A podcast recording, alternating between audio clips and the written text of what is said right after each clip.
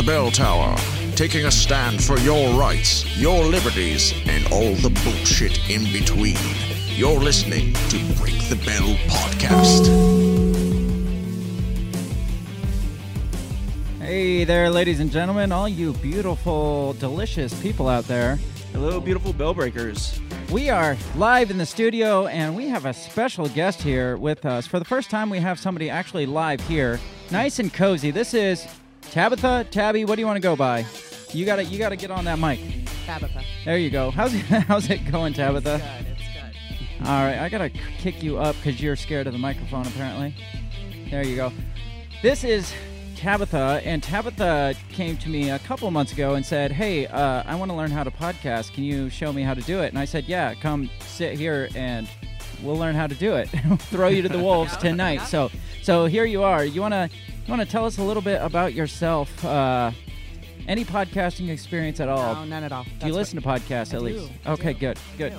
Do you listen to our podcast? I do. All right, I that's do. all. That's all that really matters. I do. I do. So, uh, you, you're from here in town, but you've been all over the place. All over. Uh, so- I'm a Navy brat. oh, nice. I met Craig in college, actually. Um, yeah, so I, I've lived a little bit of everywhere. I was Yes. uh, born south of Miami. My family's from my mom's side's from Puerto Rico. Oh, Uh, okay. we- I grew up in I grew up in Hawaii, uh, California, Idaho, Georgia, back to Florida, and then Iowa. so the reason why I know you would be good at podcasting is because you got a little Puerto Rican in you, and, I, and, and a lot of the, the Puerto Rican attitude that comes with it. Because, like like you said, we met in college. We worked Yeah. on some projects together, and you didn't put up with shit, and you like to talk. So Yeah. might as well get you here and Yeah. join it on a microphone. Yeah, thank you. Podcast Thank you is for having perfect me. for it. It is perfect for it. So, uh, what do you? What was your initial thought when I said, "Hey, uh, come sit in a seat behind a microphone, and we're gonna do this"? Shit. I think that's ex- I think that's exactly what you said. You're like, uh, Shit. yeah, and then you're like, "Is uh, am I gonna be on camera? Yeah. Absolutely. Uh, yeah. Is it gonna be live? Yes, absolutely. Going so, all in. so uh, all of it thrown in at once because um, you might as well get the full full experience Yeah, here. I'm excited. How's everybody doing out there? It is another Monday night. We do this live every single Monday night, 7 p.m. Central Standard Time. It's what we like to do, and we like to get people involved. Uh, Bill, how's it going over there? It's going well. You're kind of quiet over there. I'm just letting Ta- Tabitha take the floor. Tabitha's already hogging the I'm in his bu- I'm microphone, so bu- I'm in his bubble. you're in. Oh, you're fine. He's out of his area right now. People don't realize how small of a space Yeah. we're recording in until, Yes. like, my parents came this weekend. They're like, "Oh, show me where you're recording." I brought them in. They're like, "Oh, that's much smaller than I thought." yeah, that's what I said when I first walked in It- because I watched the podcast. it gets it gets Yeah. the job done, Yeah. but especially for two people. But then when I was after I told you to come on the show, I'm like, shit, where am I going to put you? so I had to move stuff around. There are cords literally everywhere because Yeah. of this. So uh, we're gonna make it work, and we're gonna talk about some fun, lighthearted stuff tonight.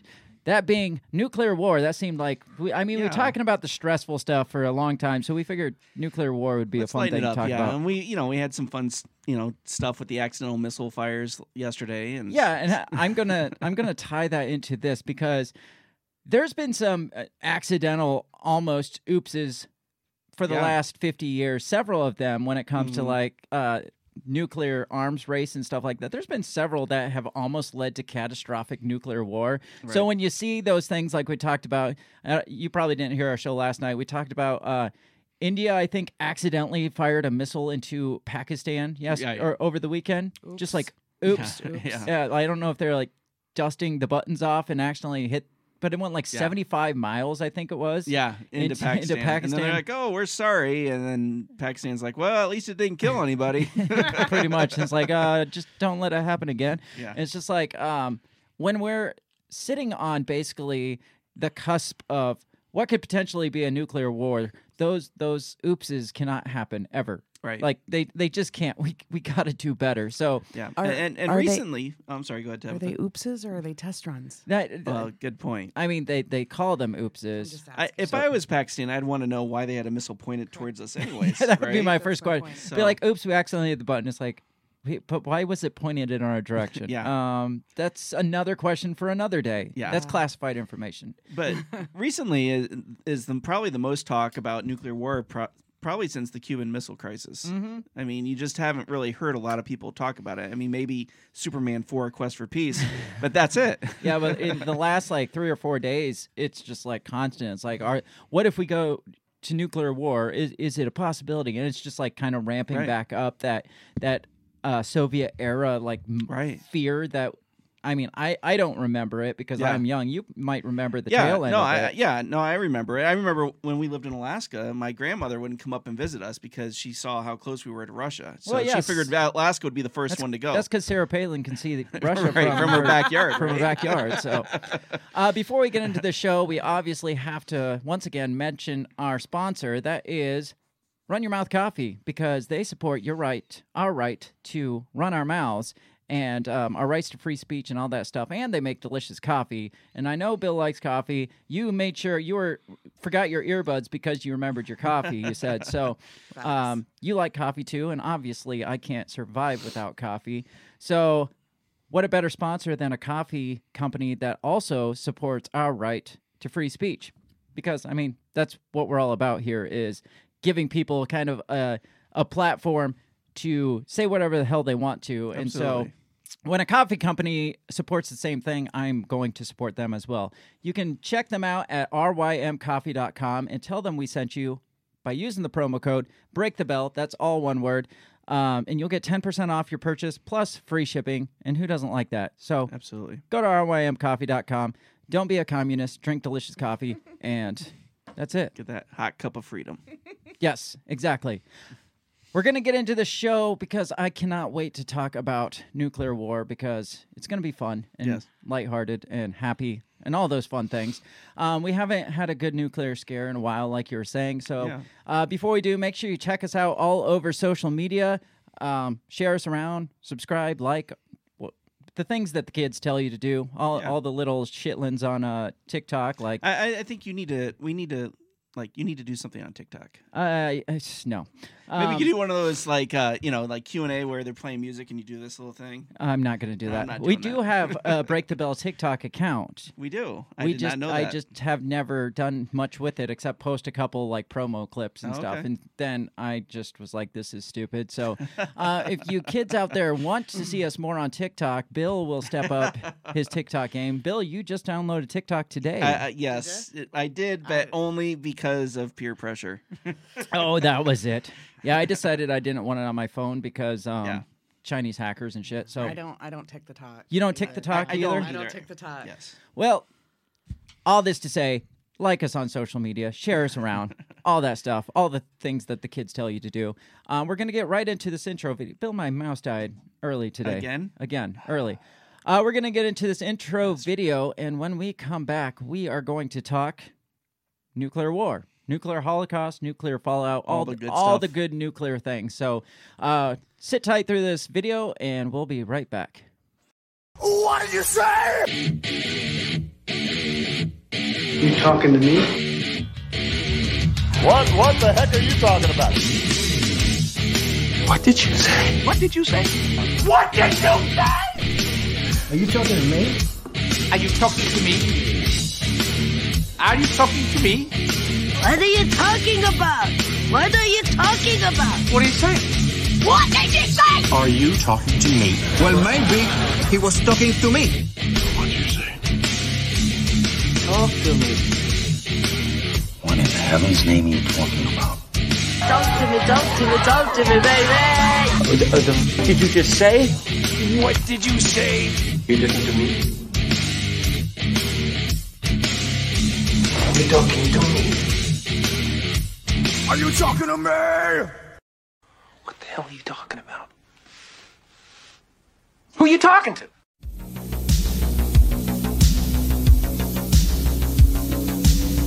My daughter's 11, and I won't let her get TikTok. You're not muted. I'm not. Oh. you gotta love those live little blurbs. Yes. Mm-hmm. Not getting it. So Bill's daughter is not getting TikTok, Nope. just so y'all know. Not if you allowed. missed that. We are back, and this is going to be fun because we have an extra body in the room. Hi, guys. I, I have an extra button to push, so I started to push them early. And Bill was still mid conversation, I guess. But usually Bill's phone is going off mid conversation, so right. that's fine. Yeah, that's true. We don't claim. One thing you should know about us is we don't claim to be professionals in any way, shape, or No, form. We usually screw up completely. The reason why we went live wasn't to enjoy the live experience. It was because I get like really anal and like go back and edit shit. Mm-hmm. So and we screw up a lot. So when we went live, I was like, well, everybody's already seen it anyway. You just got to Yeah. go with it. Yeah. So the only reason I we like went live is so we could screw up in real time. Yeah. Good. I So- like it. And, and plus, we, it would take us like what two hours of prep time before we actually Yes. went on. And Yes, we this were- this makes us actually plan ahead for things. Yeah. Not not too far ahead. no, but- no, no, no. but a little ahead. Let's see. Uh, CD McRae says, "Hi guys." Hi, CD. CD, hi. Good to have you on. We haven't actually. You were on last week too. Yeah. It's good to have you on.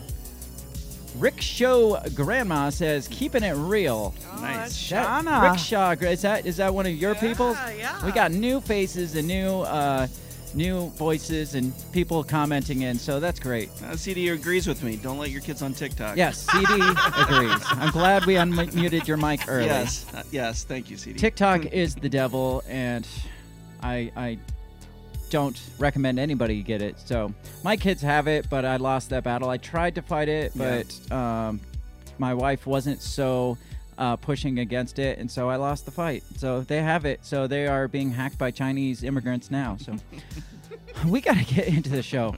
We gotta we gotta start talking about the things we came here to talk about, which is nuclear war. Yes. Do you know what do you know about? I'm not gonna. Go, it's like so. Take it away, Tabitha. this is your show now. no, um, the reason why, uh, obviously, we want to talk about nuclear war isn't because I mean we have been accused of being kind of doom and gloomers Yeah. in the past, which I Have don't. we? I don't feel I don't we think we are. Back when we were doing like our prep prepper type episodes Oh, and, yeah. and like the when the shit hits the fan episodes Yeah. and stuff, it wasn't necessarily hey we're doom and gloom. It's just like dude, just prepare Yeah. for Right. shit. Right. Like yeah. prepare for uh, the end of civilization because Right. it, believe it or not, it is. This isn't doom and, glo- and gloom. It's it's just gonna happen. It's Right. inevitable. We It- can't just keep following this trajectory that we're on without crashing and burning Right. eventually. No. Yeah. Exactly. So, it, i- is there, for both of you, Yeah. is there like a, a movie or TV show that you think of when you think of like nuclear, like winter nuclear apocalypse? Um, not necessarily nuclear, but what's that one that had the nanobots that killed all the power and everybody had to like kind of was was it? It wasn't Colony. Colony was the one with the aliens. Yeah, Colony was the alien. But there was one where um, these people like basically wiped out all the Oh, power and that was the one on NBC. I- I Uh, don't What was it called? I, I know which one you're talking about. But yeah. yeah. they had to kind of form tribes and stuff like that, Yeah. and had no electricity because the nanobots knocked it all out. And so, Yeah. um, it's not necessarily nuclear, but it's the same sort of principle. Mhm. Yours, I, was, I always think of it Jericho. Did you ever see that one? Um, it was on CBS, and it was like town in Kansas, and like they- all of a sudden they see it, like a mushroom cloud go off and like like across escape like Kansas City. okay? and um and so they like end up like setting up you know communications are all down and everything so they just have to like try to like find their own food and develop and but then like you said like apparently the the united states it was like a false flag by the Mhm. government Yeah, and the country had divided into different regions yeah. and It seems like uh they all go that route where yeah the country just kind of divides into its tribes, Mhm. and so the borders don't really exist. It turns more into like regional territory because you can't Yeah. control the entire U.S. if there's no communications or anything like Yeah. that. So it becomes more like tribalist and stuff like that. So yeah it, they, they they all interest me though. Do They you do, have a they do. do you have one? I, you know, I don't. That's a really good question. But what is what is the one um, where it's it's it's a it's weather? It's like tomorrow. oh or- um the day after tomorrow there you go. yeah that yeah, Ah, movie, okay. That Okay. movie. That one always stuck in my head. That one, yeah, Yeah. I haven't Not seen a, that. not a fantastic movie, but Is it- that the Jake Gyllenhaal one? that's um yeah was he the kid was I- he the son I is that the one with Maybe. Dennis Quaid It's yeah, it's Dennis Quaid and Yeah, I think that Jake was a- I Gyllenhaal. like that one, I don't like Jake Gyllenhaal. He's Oh, you don't? I I, like don't Jake like his Gyllenhaal. face. It's Oh, just his face I don't like. Craig. Everybody likes Jake Gyllenhaal. Well, I'm I'm not I'm not. That's probably uh, why I saw it. See, Probably. I, I'm not a female, so I, I don't get my jollies to Jake Gyllenhaal. I don't got my Jake Gyllenhaal jollies. So, so um, I guess without being doomers and gloomers, why did I decide to do this episode? Well, because ever since like the 1950s, anytime the phrase Russia comes up, mm-hmm. it's always followed with nuclear holocaust. Obviously, like, Yeah. well, uh, Russia is looking to attack uh, Serbia, not that they're attacking Serbia. Well, what's the chance that they're going to use nukes? Right. Or Russia is looking to um, attack whatever. Uh, Crimea, that's the other one. Um, well, maybe they're going to use nukes. It's like, Right. first of all, why would why would Russia nuke the country immediately next door to it? Right. Yeah. I Right. mean, I feel like Putin's not that dumb Yeah. that he would drop a nuke on the neighboring country right next door and the Right. winds shift. The winds just generally shift Right, and blow yeah. it back in his yard. And it's just like, oh, fuck. Didn't, see that coming. Didn't see that. How, how did I not see this coming? Yeah. It's just like, um, I think they've s- set off enough nuclear tests and had Right. enough nuclear disasters to know that that's Right. a bad idea. But it's back in the news again. Just today, UN Secretary General says nuclear war is back within the realm of possibility. This was just like five, seven hours ago. It says. Okay. So, so not only are like all the main news channels, like New York Times, Yeah. came out and was like, "Is is nuclear war really a possibility?" Hasn't it always been in the realm of possibility? I, Absolutely. Ever You know what since I mean? ever since the invention of it- nuclear everything. bombs. Zombies are too. You never know. I mean, everything's in the realm of possibility. Uh, that I mean, That's that's true. that's a fair They've assumption. used it as fear before, and they're doing it again. yeah, I- that's all it is. It- It's a it fear is, yeah. tactic to get people to spend money on more 'Cause I remember after 9/11, I remember them talking about how the possibility of a dirty bomb going off Mm-hmm, in like New York City or something, you know, and so there is a big fear about that. Well, that's when we actually pulled out of certain uh, uh, proliferation treaties was because uh, we wanted to make sure our arsenal could with Right. could fight against like a terrorist or something or the the WMDs.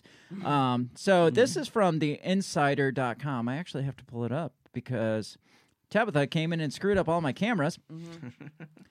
so right away. this is titled The UN Secretary General says the nuclear war is back within the realm of possibility. So um, they're not holding back on that. So this goes on to say UN Secretary General Antonio Guterres said nuclear war is back within the realm of possibility as Russia gave new orders to its nuclear forces as the war on Ukraine drags on. Raising the alert of Russian nuclear forces is a bone chilling development, Gu- Guterres said while addressing media on Monday in New York. The prospect of nuclear conflict, once unthinkable, is now back within the realm of possibility. When has it never been, has it ever been unthinkable? Yeah, right. I Since the mean, pre 1945, Right, maybe yeah, maybe 1944. Yeah. But it, it's been thinkable all through Mm-hmm. the 80s till like 91 when the USSR Yeah. dissolved, and, and then, everybody breathed easy for about 10 years yeah, and then all of a sudden it's then like then 9/11 happened, Yeah. and then they started, like you said, talking dirty bombs, and Mhm. I mean, it's just always been kind of in the back of everybody's Yeah. brains. He added, "It's time to stop the horror unleashed on the people of Ukraine and get on the path of diplomacy and peace." A few days after Russian forces invaded Ukraine in February, Pres- uh, President Vladimir Putin ordered his country's nuclear deterrent forces on high alert. Putin blamed his move on NATO and economic sanctions imposed by Western countries. I, it makes you wonder, though, did he actually do that? Like, do we have evidence of him in English actually saying this, or is this Right. just more of the U.S. saying, "Oh, he's going to do it. He's Right, going to do. yeah. Oh, he's he he's going to do it." Or maybe he's just like bluffing because I mean, why wouldn't you? It's just like Mhm. you do remember we have a lot of nuclear bombs, right? right yeah like, don't fuck with us because we got bombs. yeah I mean, we say it to people. I mean, oh yeah that, trump said it what to yeah, because he uh, Trump Korea. had he's like he oh, had the, I, I the biggest one." button. He's got the he's got so, a much um, a much bigger button than than he had.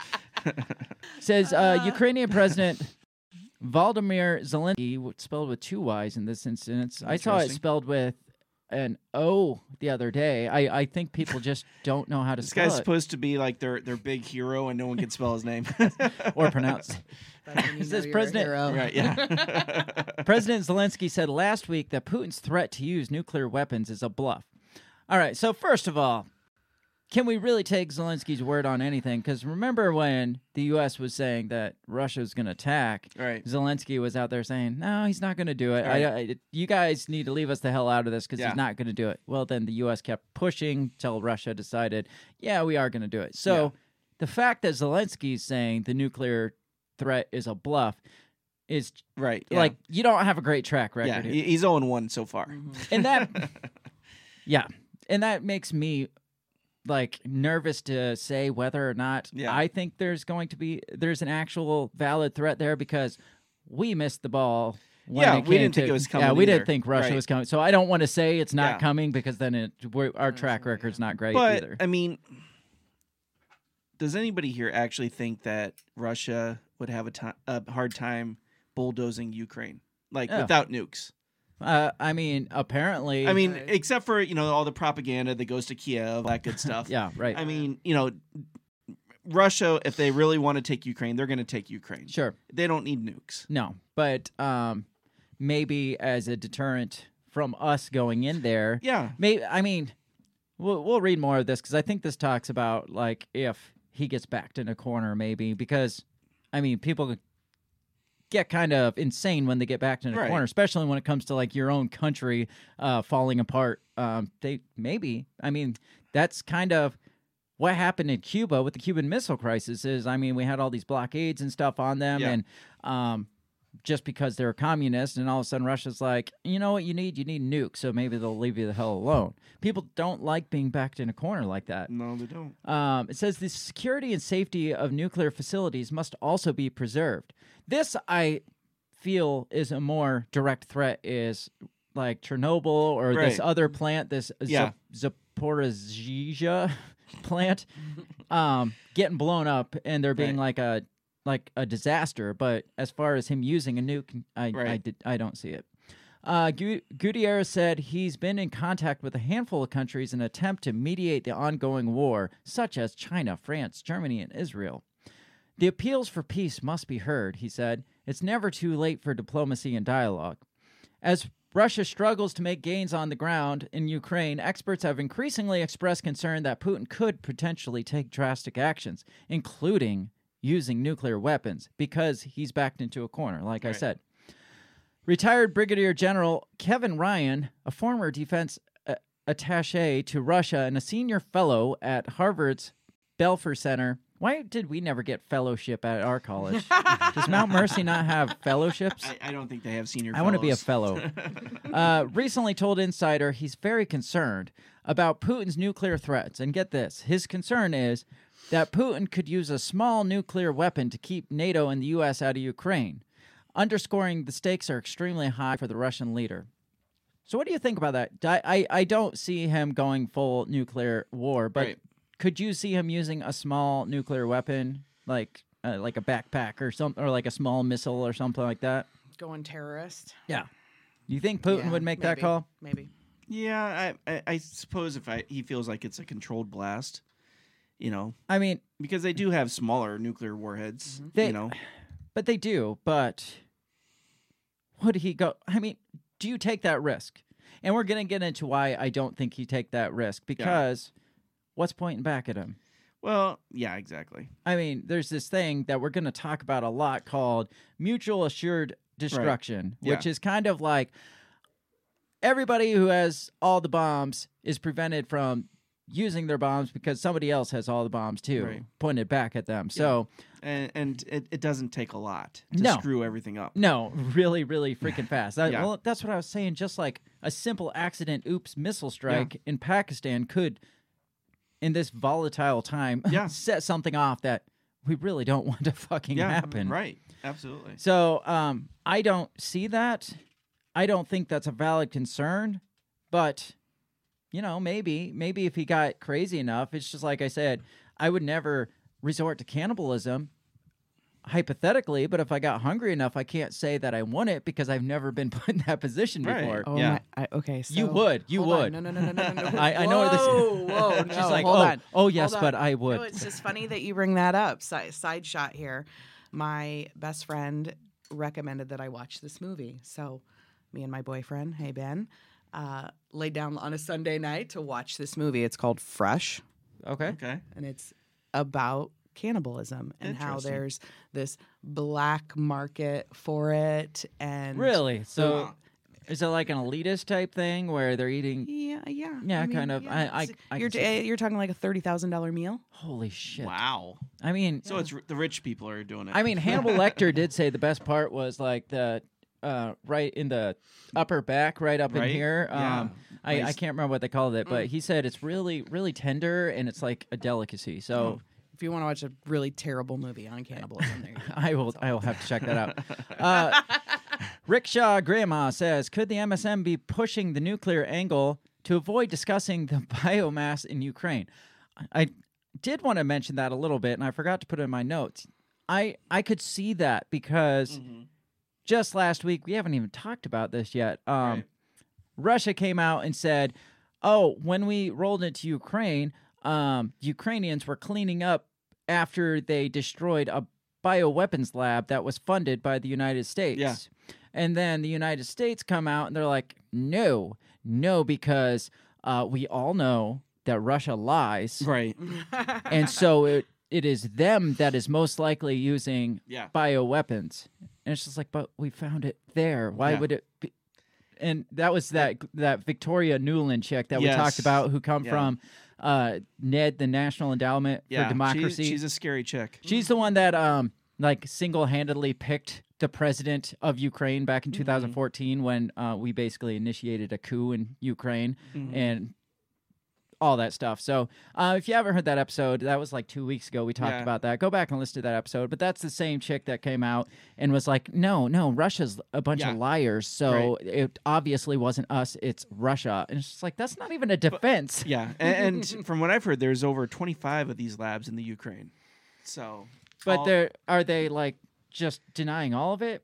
Oh, oh yeah. Yeah. Then the other thing was she's like, oh, but we do fund and we do do uh biological testing, biological defense testing. Right. Yeah. So, exactly. So uh, we can deter a biological attack. Well, bitch, in order to do that, you actually have, Have to, to have make it. those things. Yeah. Exactly. You have to make those biological Yeah. um, viruses or whatever in, in order to study how to combat them. So either way, you're full of shit. So, yeah. um, Rickshaw Grandma says uh, Alex Jones even predicts a Russian invasion. Yes, Alex Jones is awesome. Sometimes, and sometimes he's not. When he's not awesome, he's just not. I got to keep going with this because uh, I got quite a bit of stuff to talk about. So, right off the bat, Yes. predictions: Is Russia going to use a nuke? Would they? Would they go that far? I- I even even if so. I don't even- think so. what if we keep Yeah. pushing the sanctions and stuff that where their economy is just completely flatlining? Do you think they would go that that far? No, I don't think so because, like we talked about, the sanctions hurt us just as much. Yeah. Well, yeah. He- and he doesn't need to. He's got China willing to bail him out of anything that we put him into. Guess what else So- China has? Nukes. They do have nukes. So, Not as many as I thought they did, though. I mean, imagine that though. If China did get like kind of more in bed with Russia than Yeah. they have been so far, and Russia does send a nuke, and then mutually mutual destruction, whatever, we send nukes back. Well, then China is just over there like waiting for the dust to settle, and then they're just like, beep, now it's time for our nukes. And I mean, who who loses that? Then China's just takes Yeah. over the world the way they wanted to in the first place. So But- it's perfect for China. the the latest the, the latest um like little statistics I saw was like Russia has like 5500 nukes. Mm-hmm. China has like 390 nukes Yeah. and United States has Like- about 5000. I think collectively between Russia and the Ni- United States, there's over set between seven and eight thousand nukes or But then like you that. got like France has like like 250, yeah, Britain has like 290 and then uh, Israel's got 90 of them and Yeah. then uh, Israel has 150 or not Israel um Nor- India has 150 and I then think Ru- uh, Pakistan has 160. North Korea has like six. yeah, or they have something- like 6. something like So- that. It's But like- I mean if you just put like the allies missiles up against Russia and China's missiles, you know, not again, it doesn't take more than two to screw up everything. So to say, "Oh, well, we got 5500 That was nukes." actually my next question. Yeah, Don't you just exactly. need a couple? Yeah, exactly. Yeah. Bill's over there just like doing the math. And he said, "Well, technically, No, no, technically, when it all comes down to it, No, because I have an article, and I'm sure we'll get to it later. So I'm not going to get into it now about how little it takes. Oh yeah, I've got an article too that talks about like the um like just they did a study of just like a hundred of Yeah. the world's thousands Yep. of nukes. It was like less than one percent, and the kind of damage that was going to do. It's probably the same article you have. Probably is, yeah. So, what does the Times have to say? New York Times is our most trusted source, right? right. Especially when they come out saying, "Are we facing nuclear war?" I love that.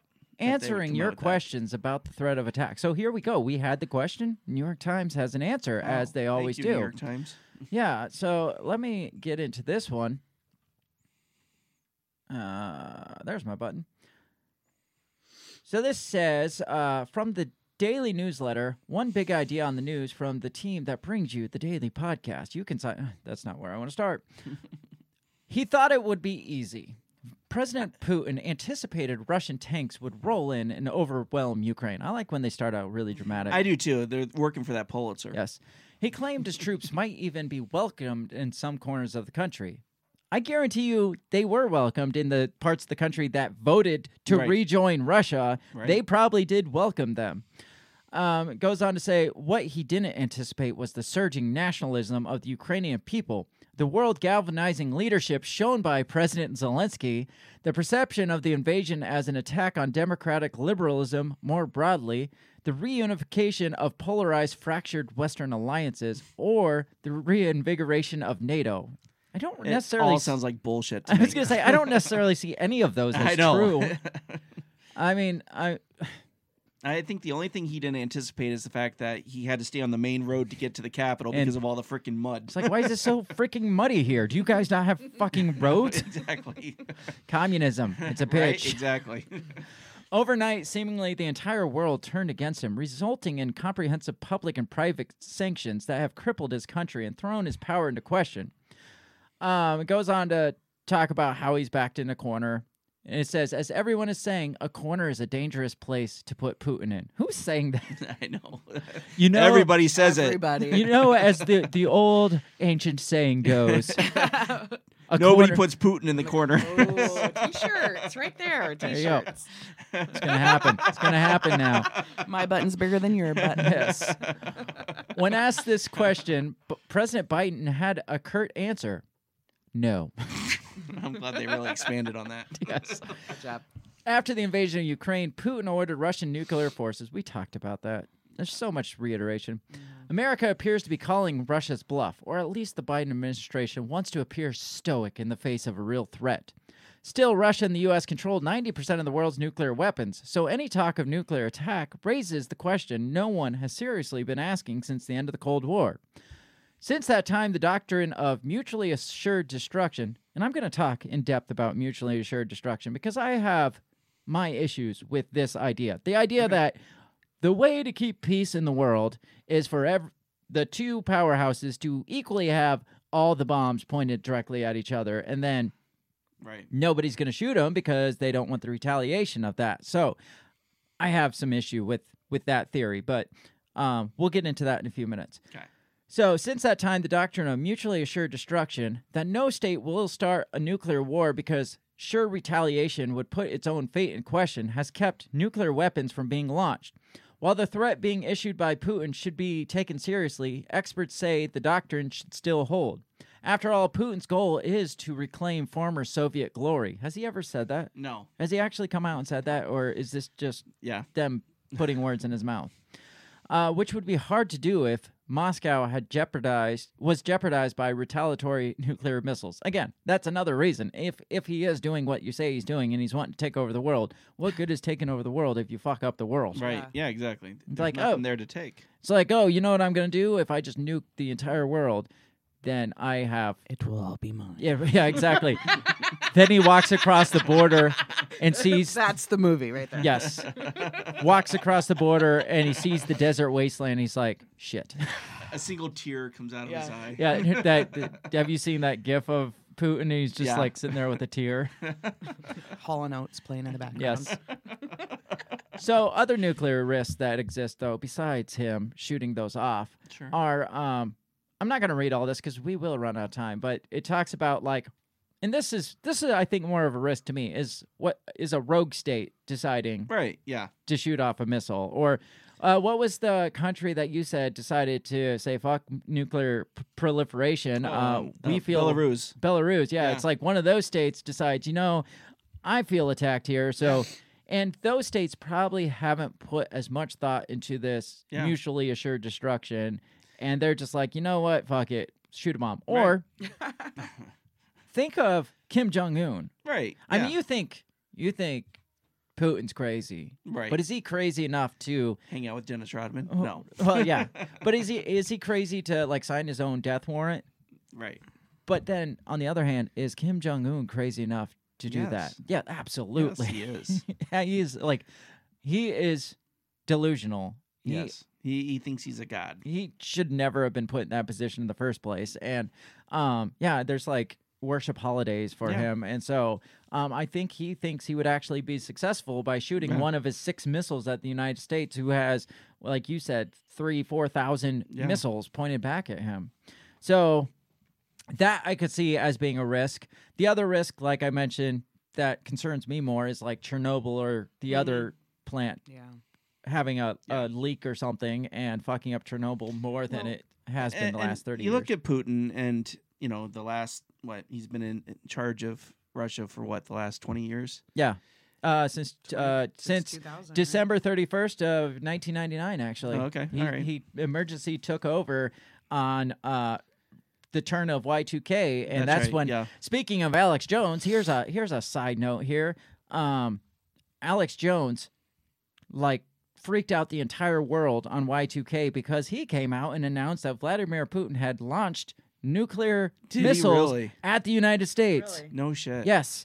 And um, people literally were like running to the hills and shit because of Alex Huh. Jones. And so um, that's why when I say I love Alex Jones, except for when I don't love Alex Jones, that is one Yeah. of the reasons because he almost, um, Well, my my stepdad was convinced Y2K was going to happen. yeah, So I mean, he had moved to the mountains of Arizona, uh, um, Arkansas, had a bunker, food, guns, Nice. everything. He was prepared. he was prepared and it never happened. Which It didn't.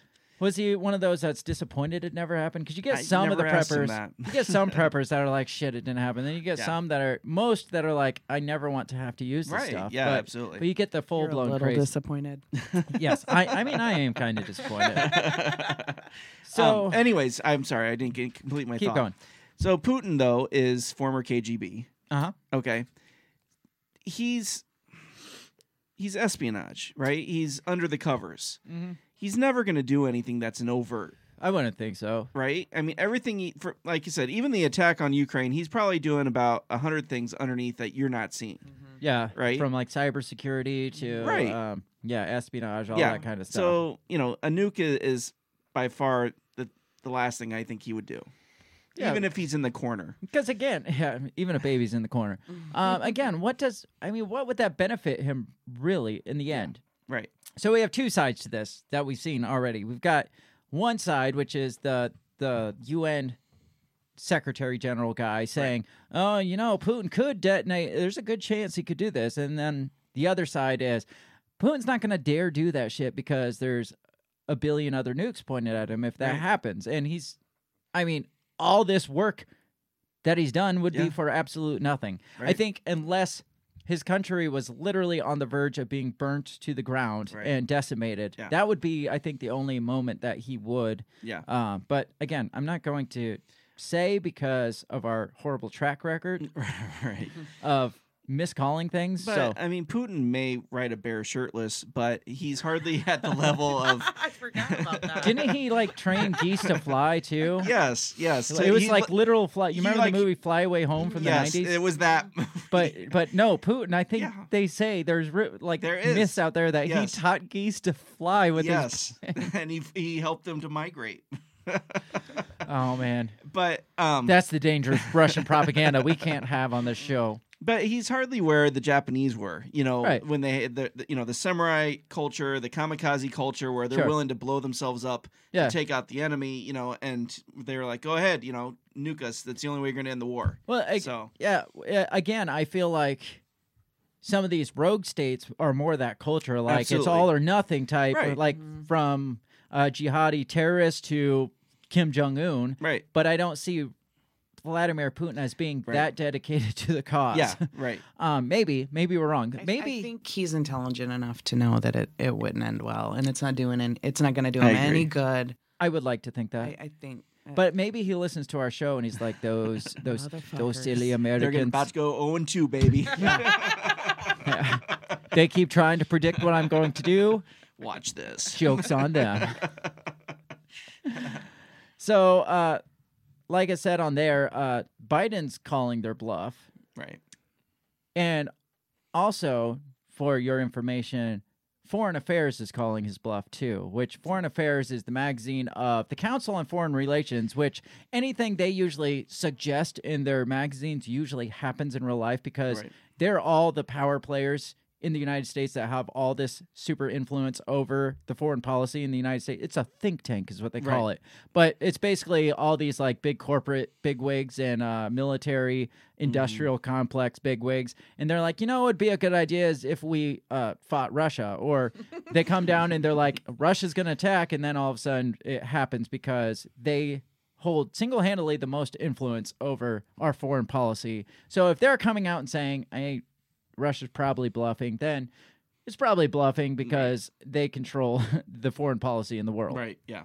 They're basically saying the United States is not going to push Russia that far Mm-hmm. because pr- when they were saying um, Russia's going to obviously attack Ukraine, it was more uh, we need to push Russia to attack Ukraine. But So- that's even disturbing to me because I think the the one of the top editors of New York Times is in the Council of Foreign Relations. that does not so, surprise me. but So I mean, if they've come to this general collective, oh, he's bluffing, but then they decide to publish, you know, is this nuclear war? Yeah. It just shows that they're trying to push this agenda that or just keep us scared, one or right the other. exactly, or So- keep you scared, and, and that Putin needs to be taken out. I mean, maybe they're naive too. Maybe they will miss the mark on this and say, "Hey, he's bluffing."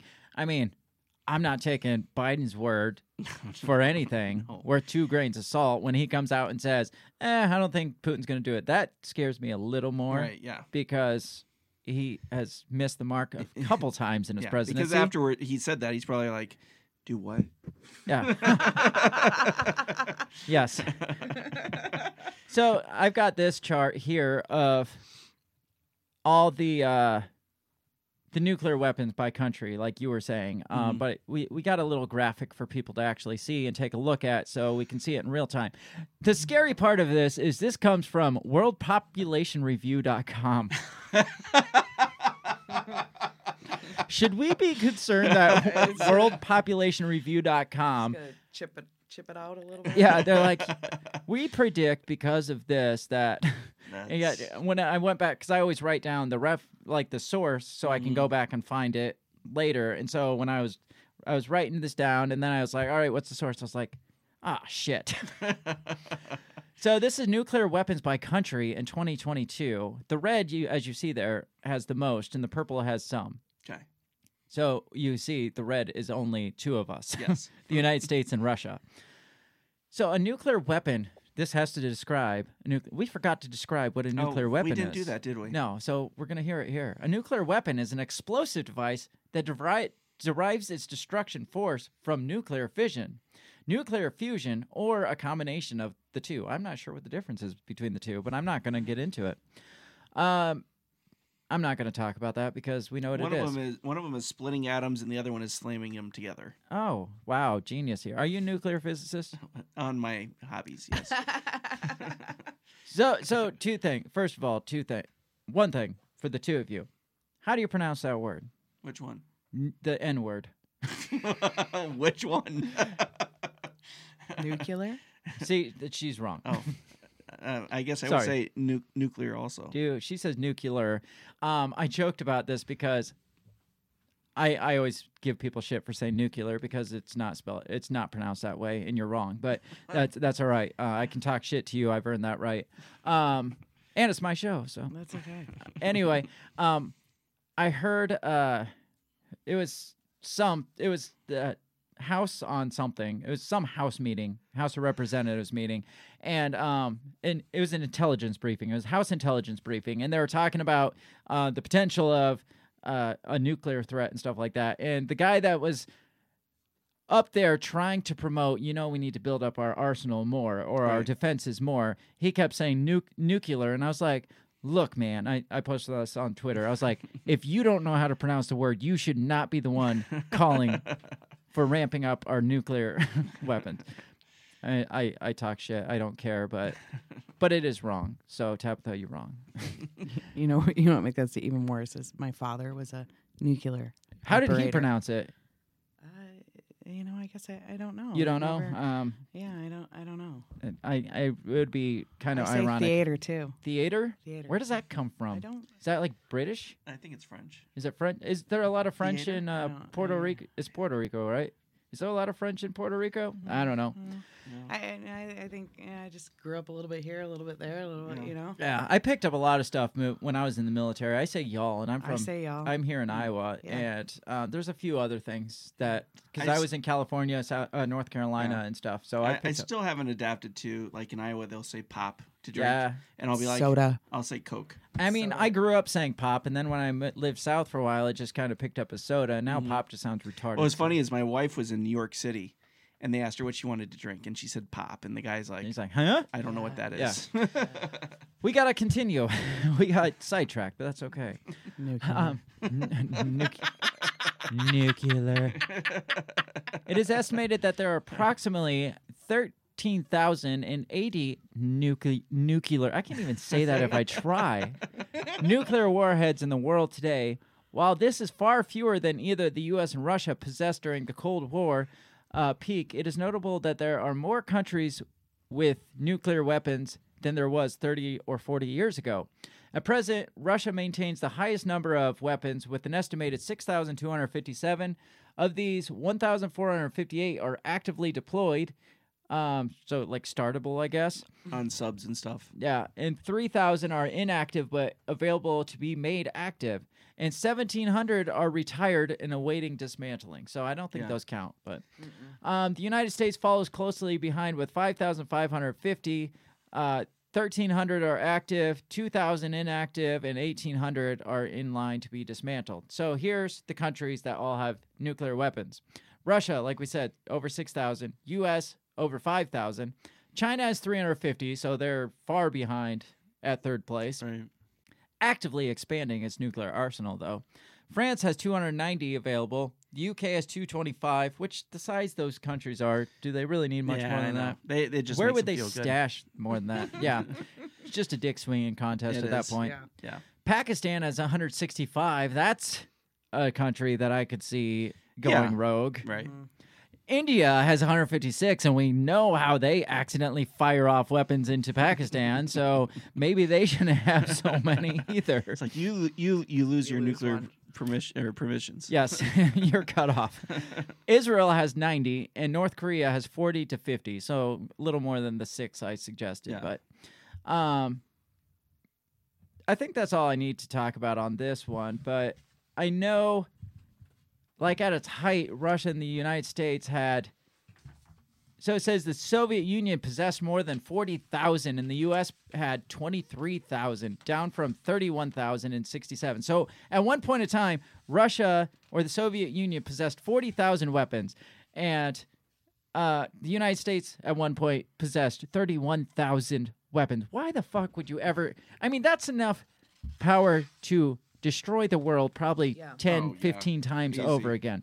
It's like you you talk about this mutual destruction or whatever where um, if one destroys one the other's going to retaliate and destroy them and everybody just dies Yeah. why do you need 10 times that amount though and i think that's when they came to the conclusion and they're just like maybe it's just kind of dangerous stashing this many Yeah. nuclear weapons because that's 30,000 times that we could have a major major incident here so so they back down after like the 80s and 90s to their current 6 to 5 to 6,000 apiece So and um, Iran is working on a nuclear program, Oh, of course. And yeah, then- the whole nuclear treaty and stuff. and then uh, they suspect that Syria has some stashed. Oh, fantastic.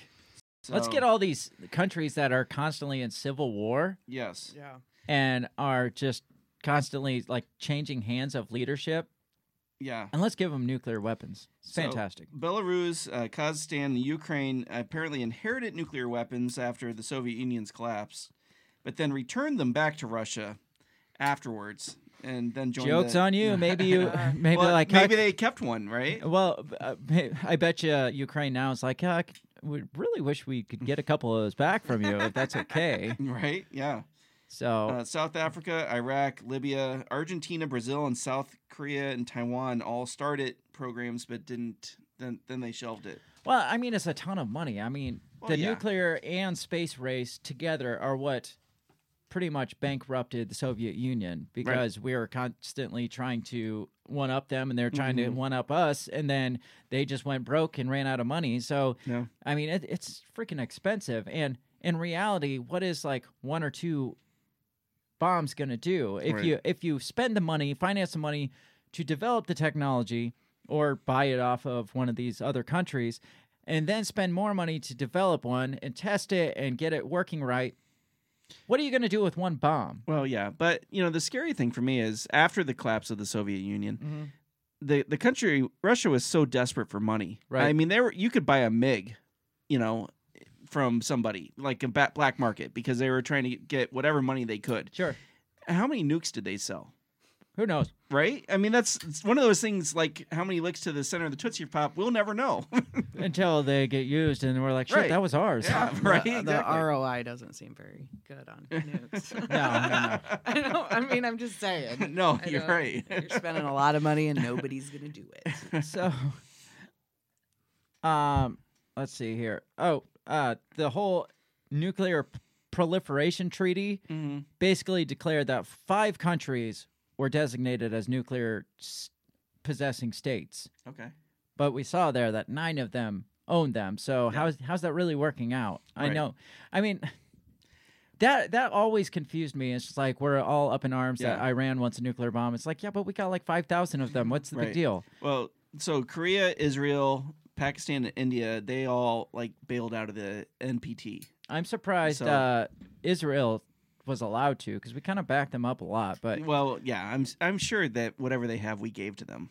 So yeah, that's probably why they're like, you guys just secretly back out, and, I- and Yeah, people will be right. pissed off at you, but they won't be pissed off at us. Right. So, uh, and then we will uh, ship a couple over there. So, because you're in closer proximity to Russia than we are, so it'd be a great spot to stash a few nu- nukes. And there was something I read. Hold on, real quick. Let me see if I can find this. That's Okay. probably exactly. You're Okay, so the United States also has an estimated um, 100 B 61 nuclear gravity bombs, which sound really cool. That does sound awesome. What is that? I don't know. but who, who has these? uh, the United States, they have 100 B 61 nuclear gravity bombs that are forward deployed at six NATO bases in five European countries Aviano and- and Ghedi in Italy, Buchel in Germany, Incirlik in Turkey, Klein Brogel in Belgium, and Volkel in the Netherlands. So they also have nuclear weapons that we provided to them in case of problems with Russia.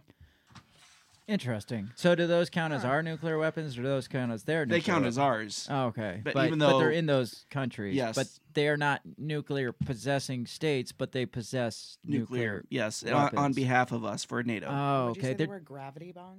Br- yeah, gravity I know. bombs? It's a nuclear gravity gravity bombs. bongs. Gravity bongs. They gave them gravity bongs. They I- gave. I feel like that would be a better option I was I gonna mean, for the say, world. that explains the Netherlands. Yeah, the world would be in complete state of It peace would. if they You'd just gave Google out gravity, gravity bongs. It would. Wow. The world would be a better place. Gravity bomb. So during the height of the Cold War, so this is the problem that I have with with nuclear bombs is you can't have nuclear bombs without nuclear testing. And This is true. We've had a lot.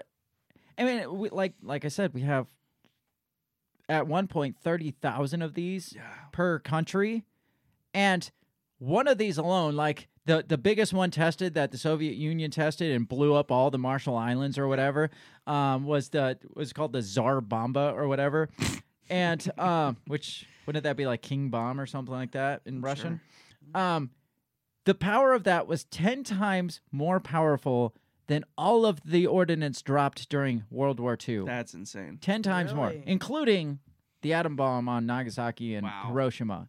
So all of the ordnance combined, that one single bomb, that one single bomb could have won 10 World War IIs Yeah. by itself. And it's just like why do you need that? Right, right. I mean, that's. I mean, I I under, I don't really understand, but like the atom bombs on Hiroshima and Nagasaki, Mhm. those those got shit done quick and Yeah. ended the war really damn fast. But why do we need something like a billion times bigger than Right. that? Like, what are you what are you looking to blow up besides the entire world at that point? Right. Yeah. It's just like you know, you know, we made a big bomb. What if we made it bigger? Right.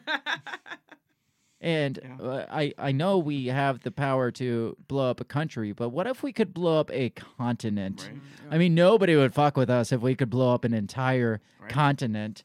I mean, and then to create thirty thousand of these things Yeah, what's too. the end game there? Uh, th- There is no end game. It's just like, it. well, I've got three thousand. What do you have? Well, I've got four thousand. What do you have? It's just a dick Yeah. swinging contest, is all it turned into, and that's kind of what the that whole uh, mutual assured destruction thing Mm-hmm.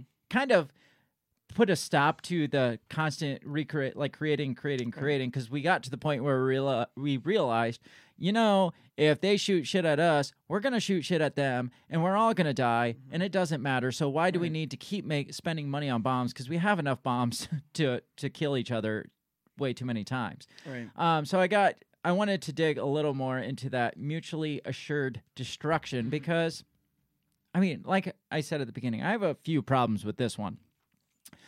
Uh, this from the great Wikipedia because I love Wikipedia. Mutual assured destruction, or MAD, ironically, it's called MAD. That is because ironic. It is MAD Yes.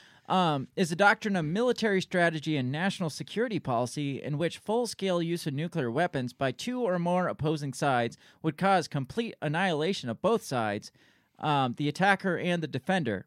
It is based on the theory of deterrence, which holds that the threat of using strong weapons against the enemy prevents the enemy's use of those same weapons.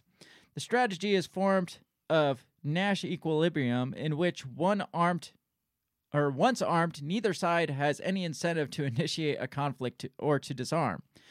The term mutual assured destruction, commonly abbreviated as MAD, was coined by Donald Brennan, a strategist um, in the Herman Kahn's Hudson Institute in 62. Brennan came up with the acronym ironically, spelling out the British word mad, to argue that holding weapons capable of sh- destroying society was irrational or, or madness. mad. Yes. So there's a few things I wanted to po- point out here. It says under MAD, each side has enough nuclear weaponry to destroy the other side. Either side, if attacked for any reason by the other, would retaliate with equal or greater force. The expected result is an immediate, irreversible escalation escalation of hostilities, resulting in both combatants' mutual, total, and assured destruction.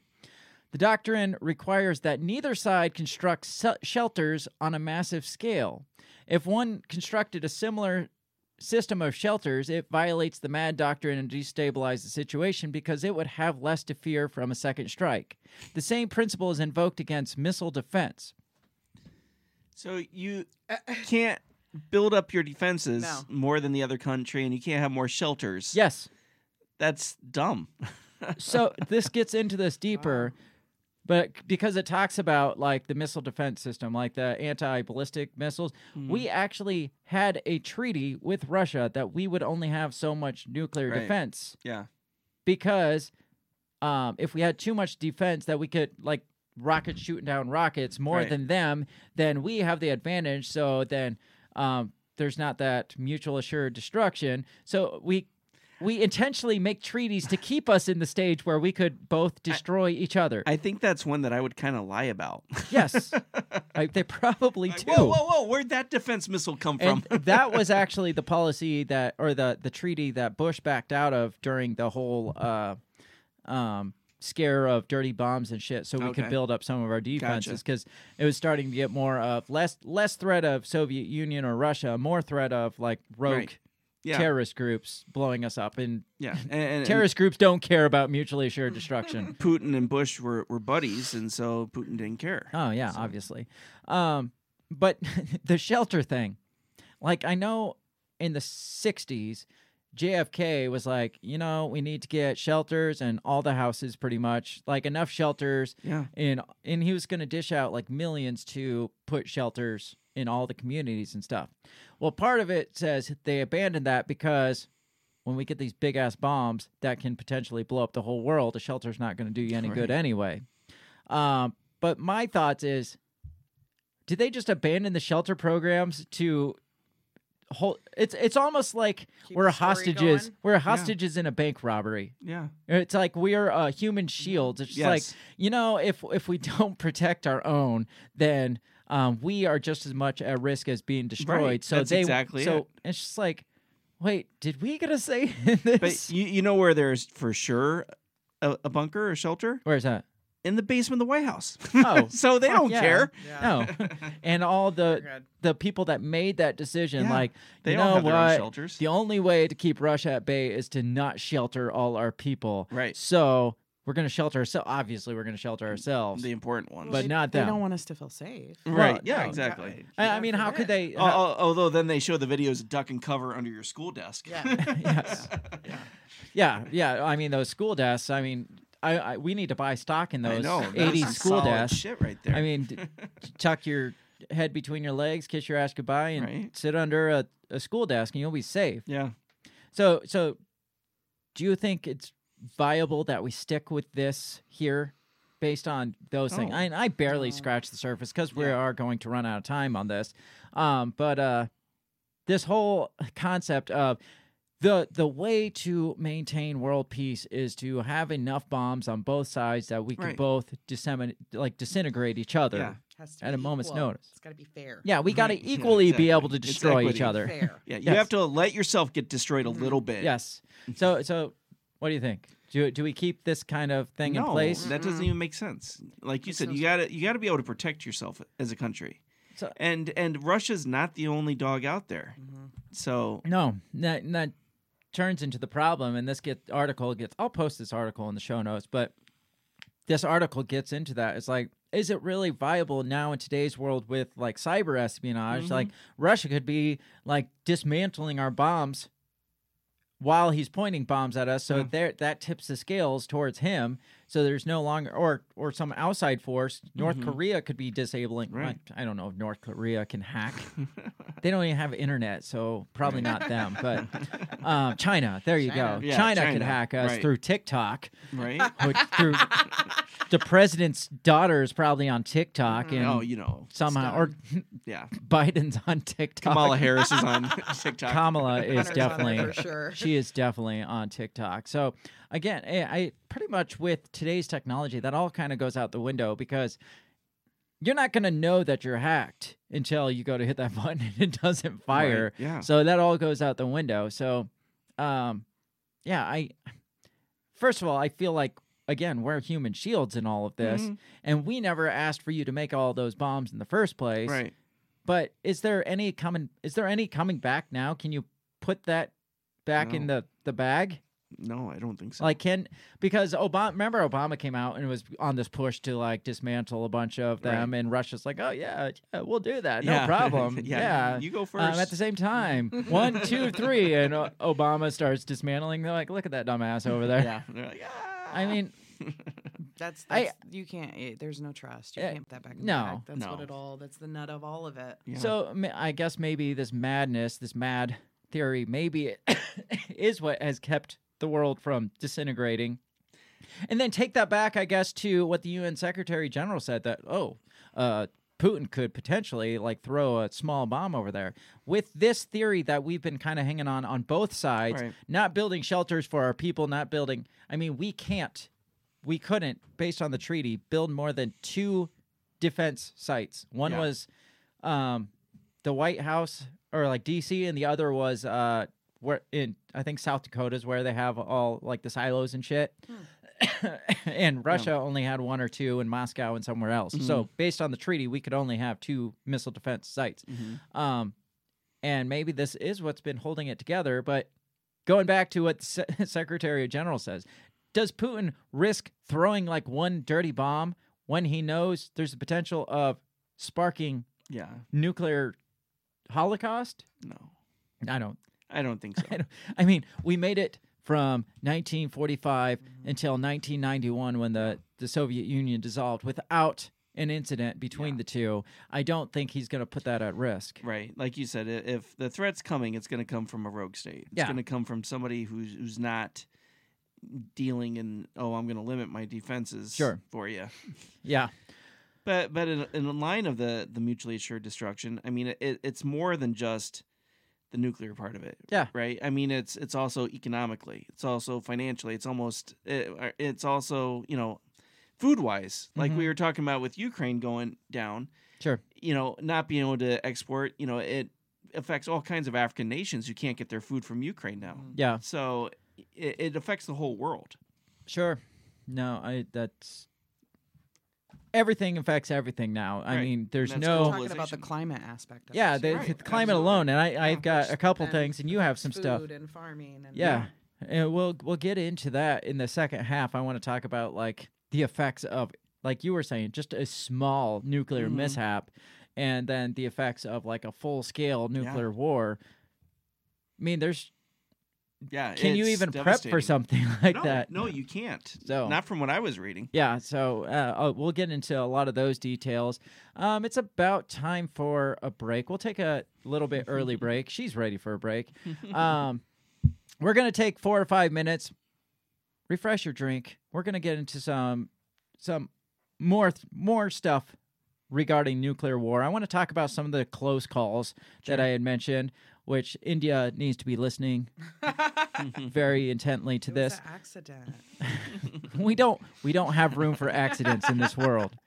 So we're going to talk about some close calls. We're going to talk about Switzerland has overly prepped for nuclear war, and we're going to talk about can you prep for war based on some of these um, like changes, like climate and global changes uh, that we'll dig into about if there was a nuclear war. So uh, give us four and five minutes, and we'll be right back to continue the shit show. We'll be right back.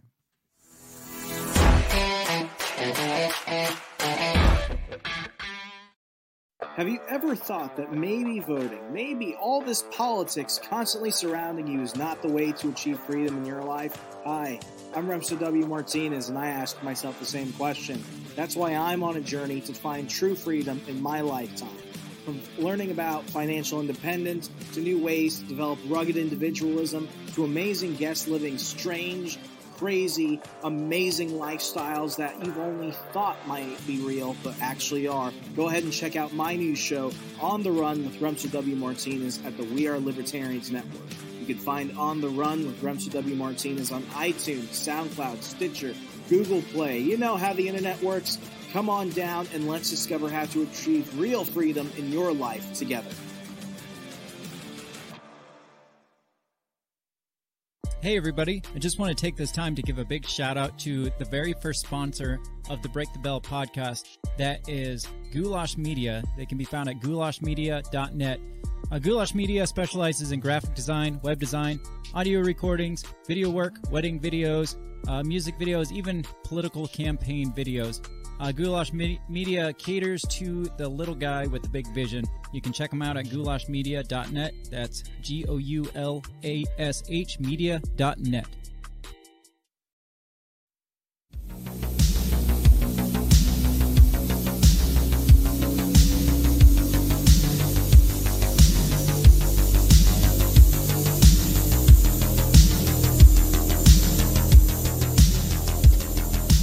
All right, and just like that, we're back.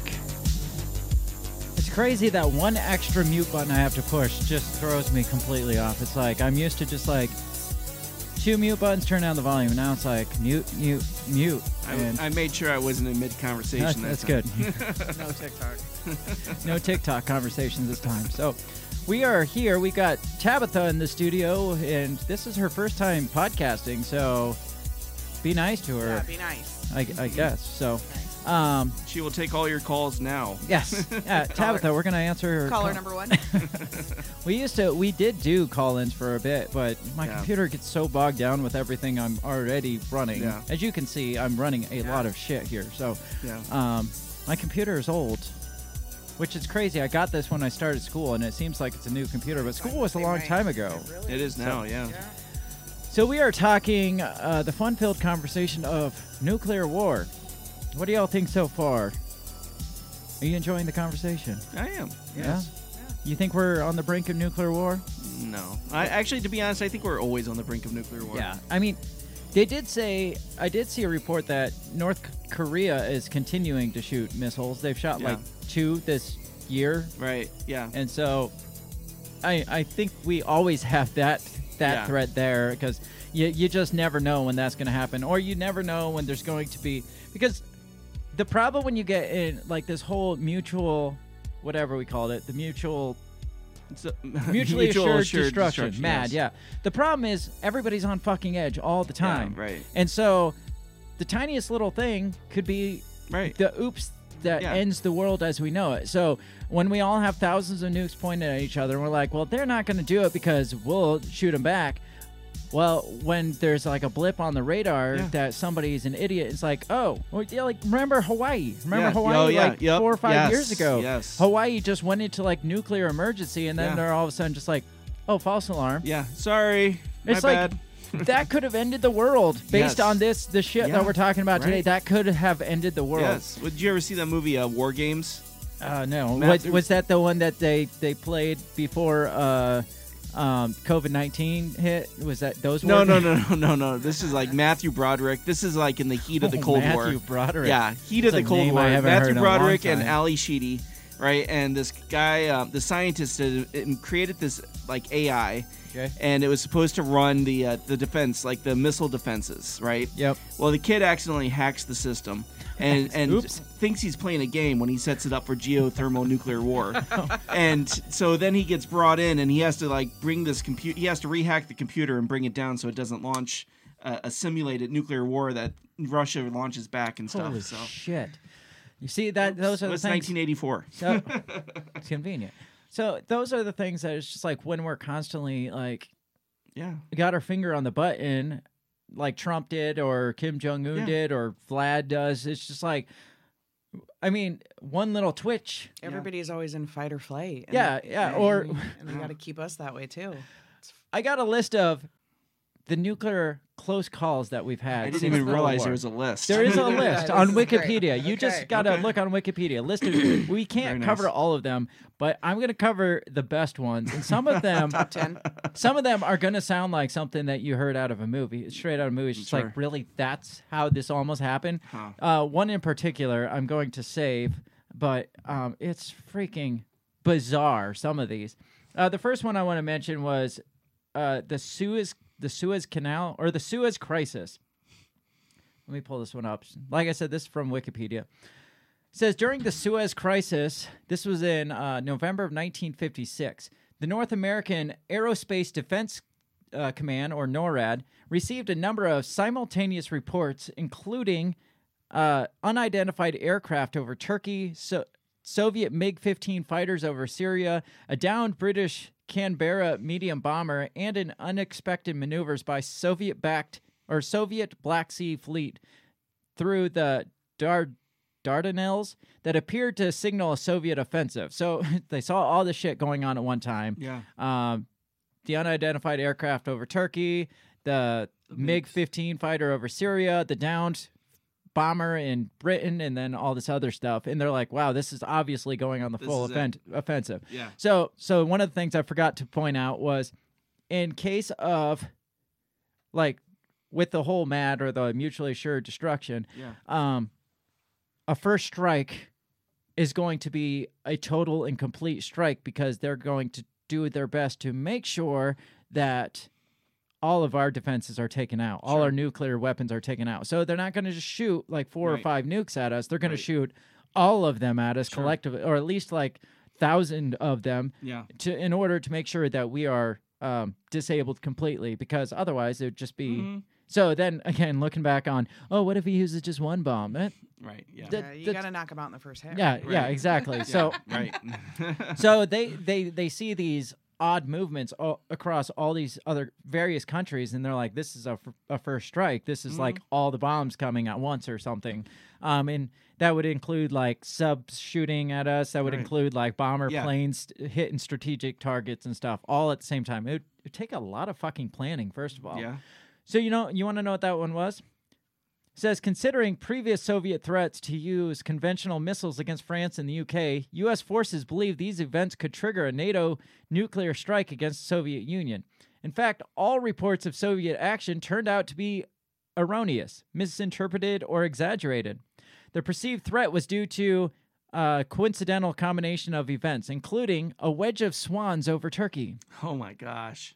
A fighter escort from Syria, so it's just an escort returning to Moscow, a British bomber brought down by mechanical issues, and a scheduled exercise of the Soviet fleet. They just coincidentally all were going on at the same time. That's insane. But one of them being a wedge of swans. Right, that's the scariest And you one. wanted to, you wanted to pull the trigger based Yes. on a, a flock of swans.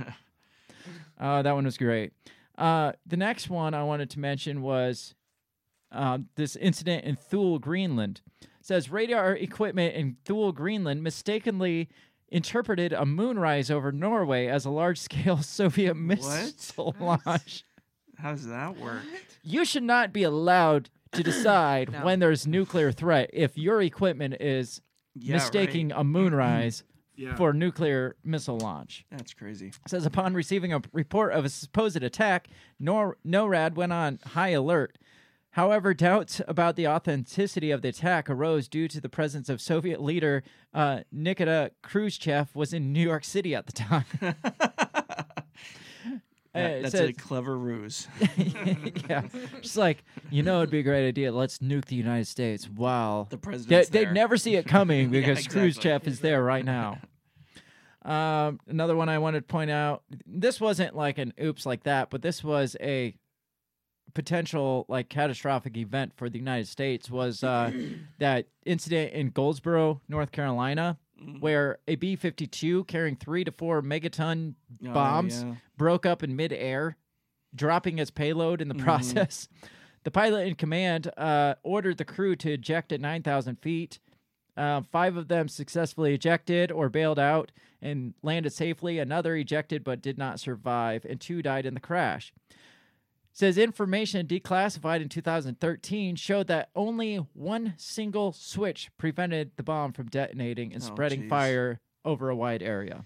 So Wow. one mechanical switch, physical switch. You imagine them nuking their own North Carolina? Mm-hmm. Oh my gosh. It says one simple low voltage switch stood between the United States and a major catastrophe, and that it seemed credible that a short circuit in the ar- arm line during midair breakup of the aircraft could have resulted in a nuclear explosion. What year was that? 1961. But Jeez. I remember when they declassified this I back in remember that too, 2013. yeah. It's like, wait, what? Yeah, right. And I those bombs are probably down in the water somewhere. so we got that to look forward to. Excuse me. What about this October 27th? So the, these were pretty prominent. We had November of 61, then October 25th of 62 during cuz this was the Cuban Yeah. Missile Crisis. The best one that I like is this story here of October 27th of 62. Cuz the Cuban Missile Crisis, I didn't realize it was only like a couple weeks. Yeah. It was like a couple weeks of, hey, we're all gonna die. Mhm. Probably everybody probably aged thirty years in that two weeks, but um, it was only a couple weeks. But it says at the height of the Cuban Missile Crisis, Soviet patrol submarine B 59 almost launched a nuclear armed tor- torpedo while under harassment by American naval forces. One of several vessels surrounded by American destroyers near Cuba dove to avoid detection was unable to communicate with Moscow for a number of days. Um, it says the U.S. ship began dropping practice charges to signal the B- B-59 to surface. However, the captain of the Soviet submarine and its um, Zampolit took these to be real depth charges. So, what they don't point out here, and I read a whole article about this guy singly hand, single-handedly saved the world through judgment. This Okay. one of these submarine uh, pilots because it took like three of them. They had to make the decision to Okay. launch. Well, this sub was supposed to after the U.S. blockaded Cuba because they had missiles and shit. This sub was like patrolling around Cuba and basically had orders if the motherland is attacked or if your sub is attacked, you launch this nuclear weapon. Mhm. Well, they were spotted, so they dove down really deep, and temperatures got to like 120 degrees in there. Jeez. They weren't even able to like use their their scope thing because they were so deep. There was no Mhm. communication and shit. Well, all of a sudden they see these charges dropping, and like I said, there were practice charges to signal them to come to the surface and get the hell out of there. But they took that as they were under attack, and they assumed at that point that the country was under attack. So Right. two out of the three was like, "Let's launch this bitch," and the Yeah. last guy was like, "Maybe we should wait on this." Let this guy's name. It says, uh. It says, with low batteries affecting the sub's life support system and unable to make contact with Moscow, the commander uh, feared that the war had already begun and ordered the use of the 10 kiloton nuclear torpedo against the American fleet. The Zampolit agreed, but the chief of staff of the flotilla, who's the second in command, um, Vasily Ark- Arkhipov, refused permission to launch. He convinced the captain to calm down, surface, and make contact with Moscow for new orders.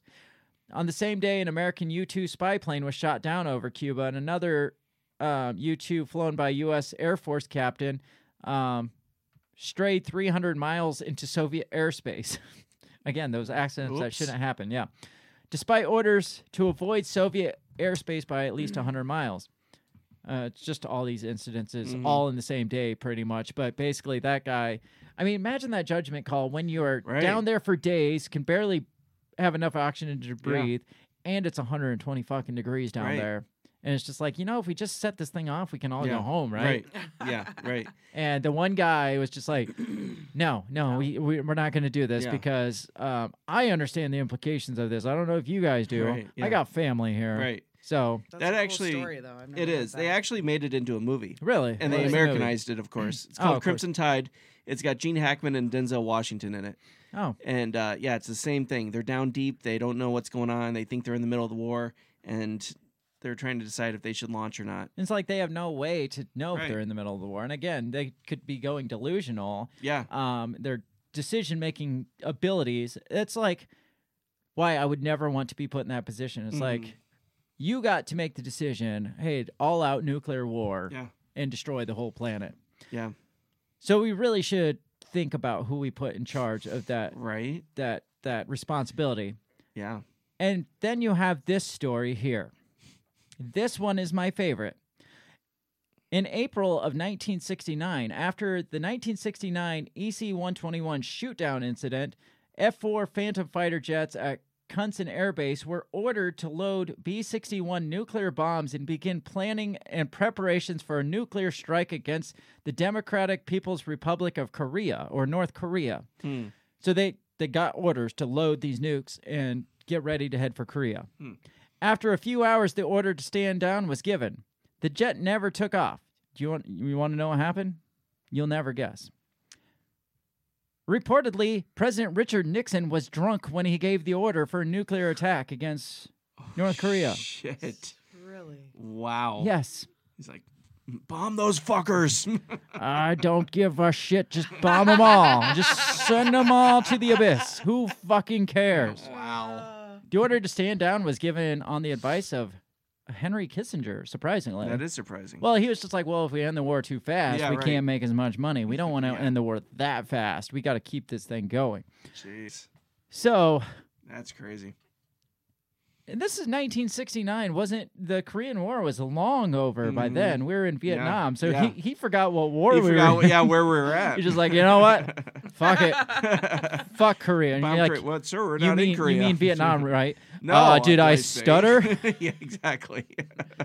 Can you imagine that? Again, another instance where certain people yeah. should not have that responsibility. and that's, I mean, we've all heard rumors that they didn't give the nuclear codes to Biden because of Yeah. his his mental issues Right. there. yeah. But I I did see other reports that he was like uh Nixon was battling depression and stuff at the time. It's like, th- I mean, we if we have certain mental issues. We can't go out and buy guns, but the the president of the United States can have the power to blow up the entire world. Yeah. It's like it, you, you got to mentally reevaluate the president from time to time because It also makes you think, like, I, I guess when you you're president, you can't get drunk. yeah.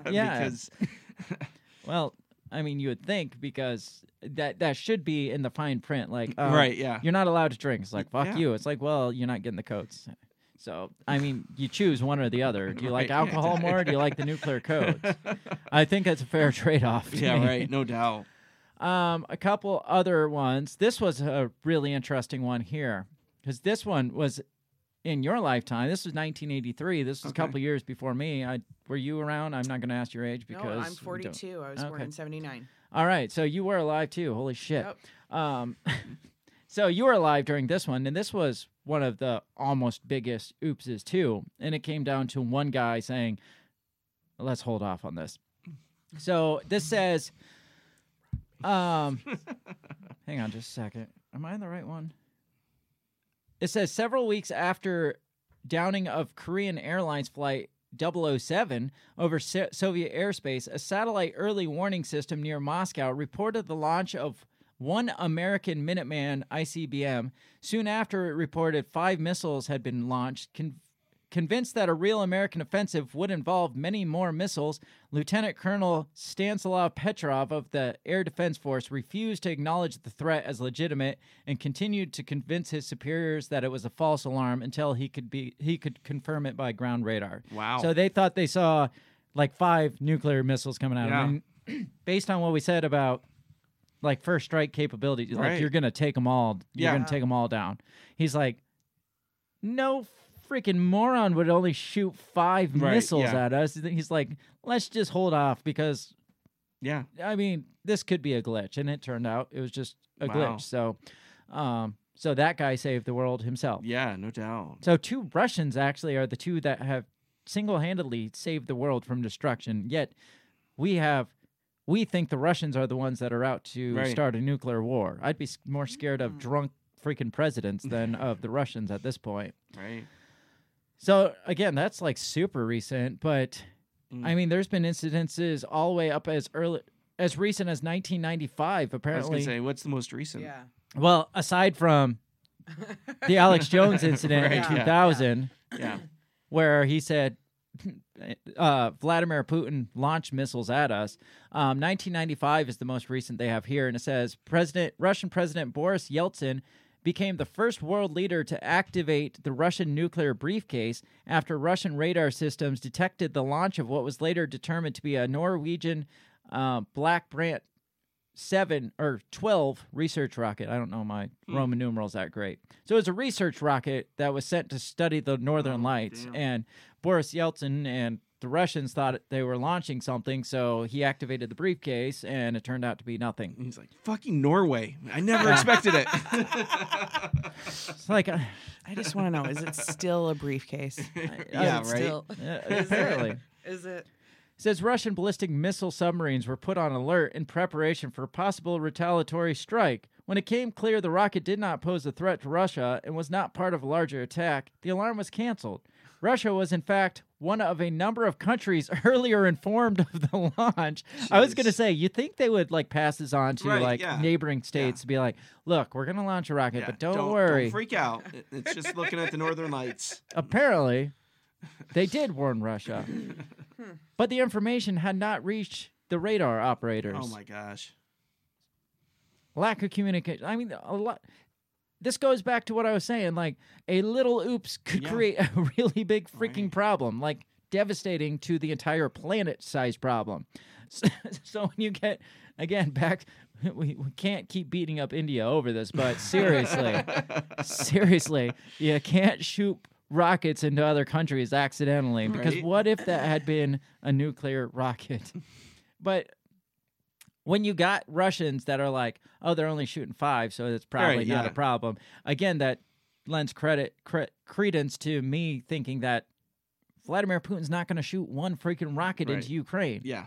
He's not that stupid. Yeah, I he'd hope. have to take out Ukraine. He'd have to take out the U.S. He'd have to take out probably. Israel, France, England, and all the NATO sites that we talked about. Yeah, I mean, that, It would have to be like a mass strategy to take Mhm. them all out at once. Yeah. Otherwise, there's going to be retaliatory. And and plus, how many how many nuclear subs? Well, that's what I was going to say. We got silos. oceans? We got a huge country here. Yeah. Russia is a huge country. We got silos spread out. Right. We've got subs spread out. Yeah. We've got bombers in foreign countries. Like you said, we got nukes just sitting on other soil Yeah. that's re- pointed at them. It's like it would be damn near impossible to take them all out in one. Yeah. And so this first strike take them all out capacity just isn't really viable now. Right. So and re- and a lot of them from what I was reading too have like kind of a fail safe launch thing. So even if they all were taken out or all the controls were taken out,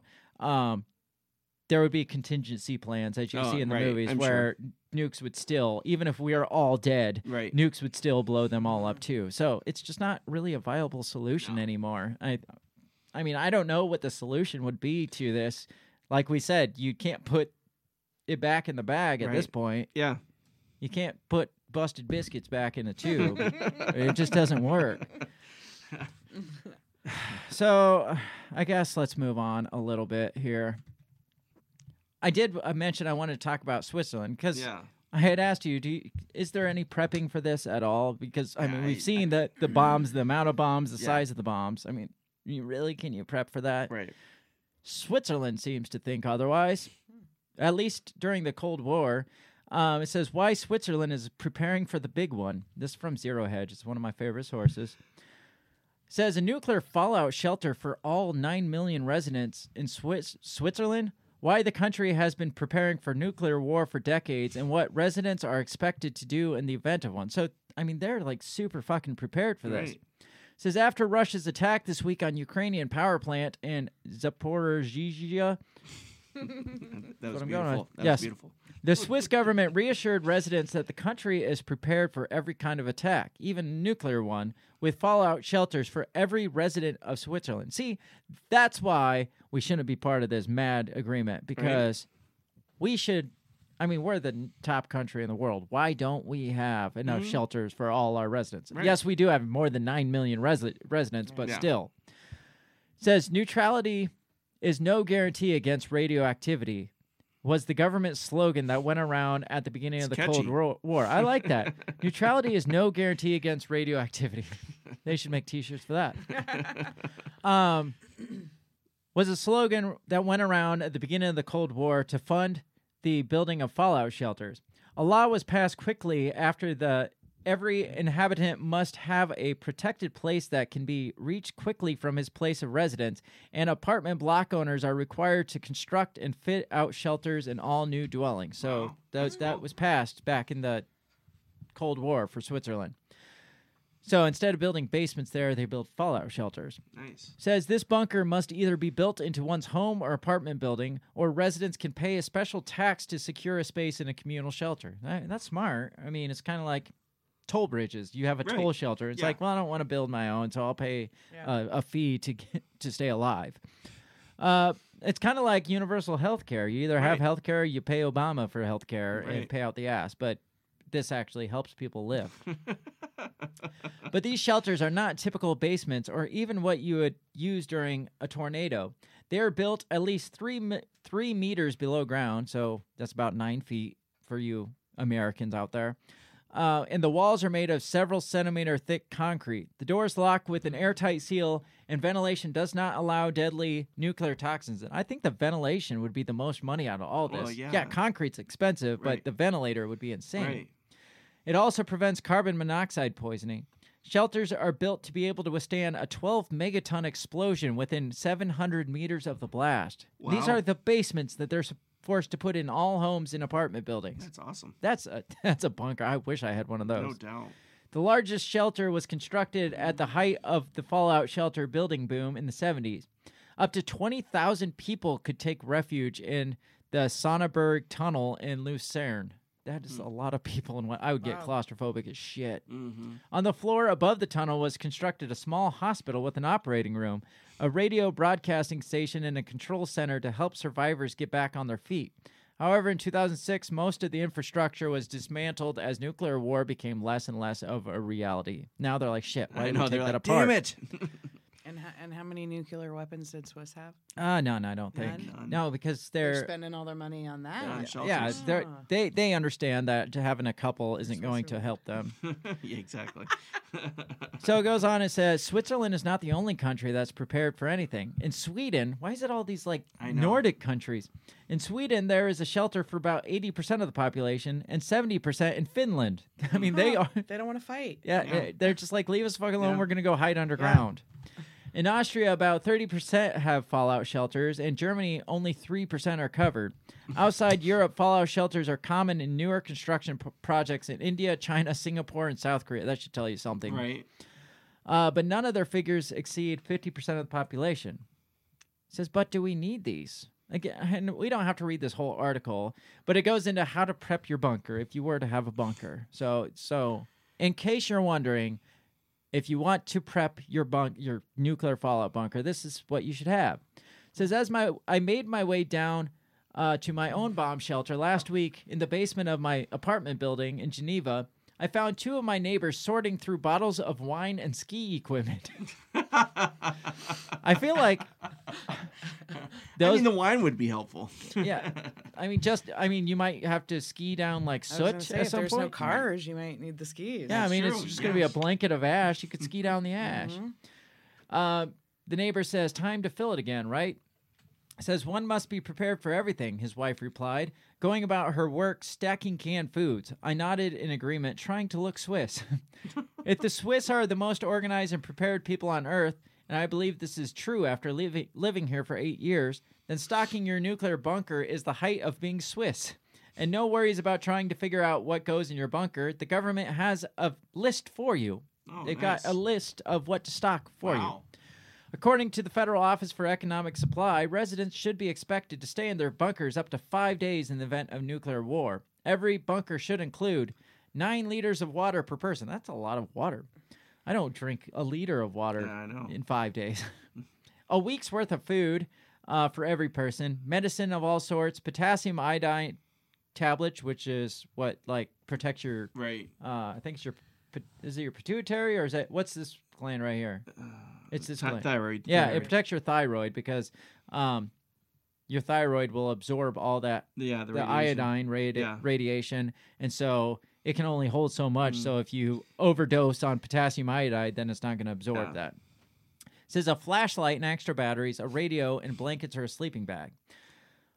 And it says, while one shelter should be stocked, all Swiss ho- homes are advised to have at least two months' worth of food stockpiled, according to the Swiss government. So this is like, imagine our government that's like, guys, don't panic, go, don't go out and panic buy. Right, that, yeah. And Swiss is like, dude, definitely, Yeah, Definitely definitely go panic buy. out of it. like, panic as hard as you want because this shit could happen at any point. it could happen now. I wonder if they do like live drills and it's just like, all right, Right, everybody yeah. in the bunker, and yeah, right. Everybody goes Everybody's in and like, freaking out, oh, just, crying, just be false like- alarm, false alarm. So But good, good, good reaction. it says a week after the First World War began, Swiss store shelves emptied of rice, coffee, and canned food. So the Swiss government had introduced rationing. Uh, during World War II, protesters carried banner, banners reading "Hoarding, hoarding is a betrayal of our homeland." But citizens continued to buy too much and caused panic. At the end of the war, the government mandated that every household stockpile two kilograms of sugar, a liter of oil, two kilograms of rice, and a kilogram of pasta. So basically, it's like so we don't have all this panic buying during a mm-hmm. crisis. Just go out and f- you you Have Yeah. you will stock this or or you get taxed is what it sounds like. It's just like, you know, you, you should be stockpiling. And yeah. we've talked about stockpiling Right. not during a crisis but long Yeah. before a crisis because Yeah. during it is not the opportune time. No. But apparently there is one smart country out there that actually mandates that That- they that stockpile and mandated that they had bunkers to stock.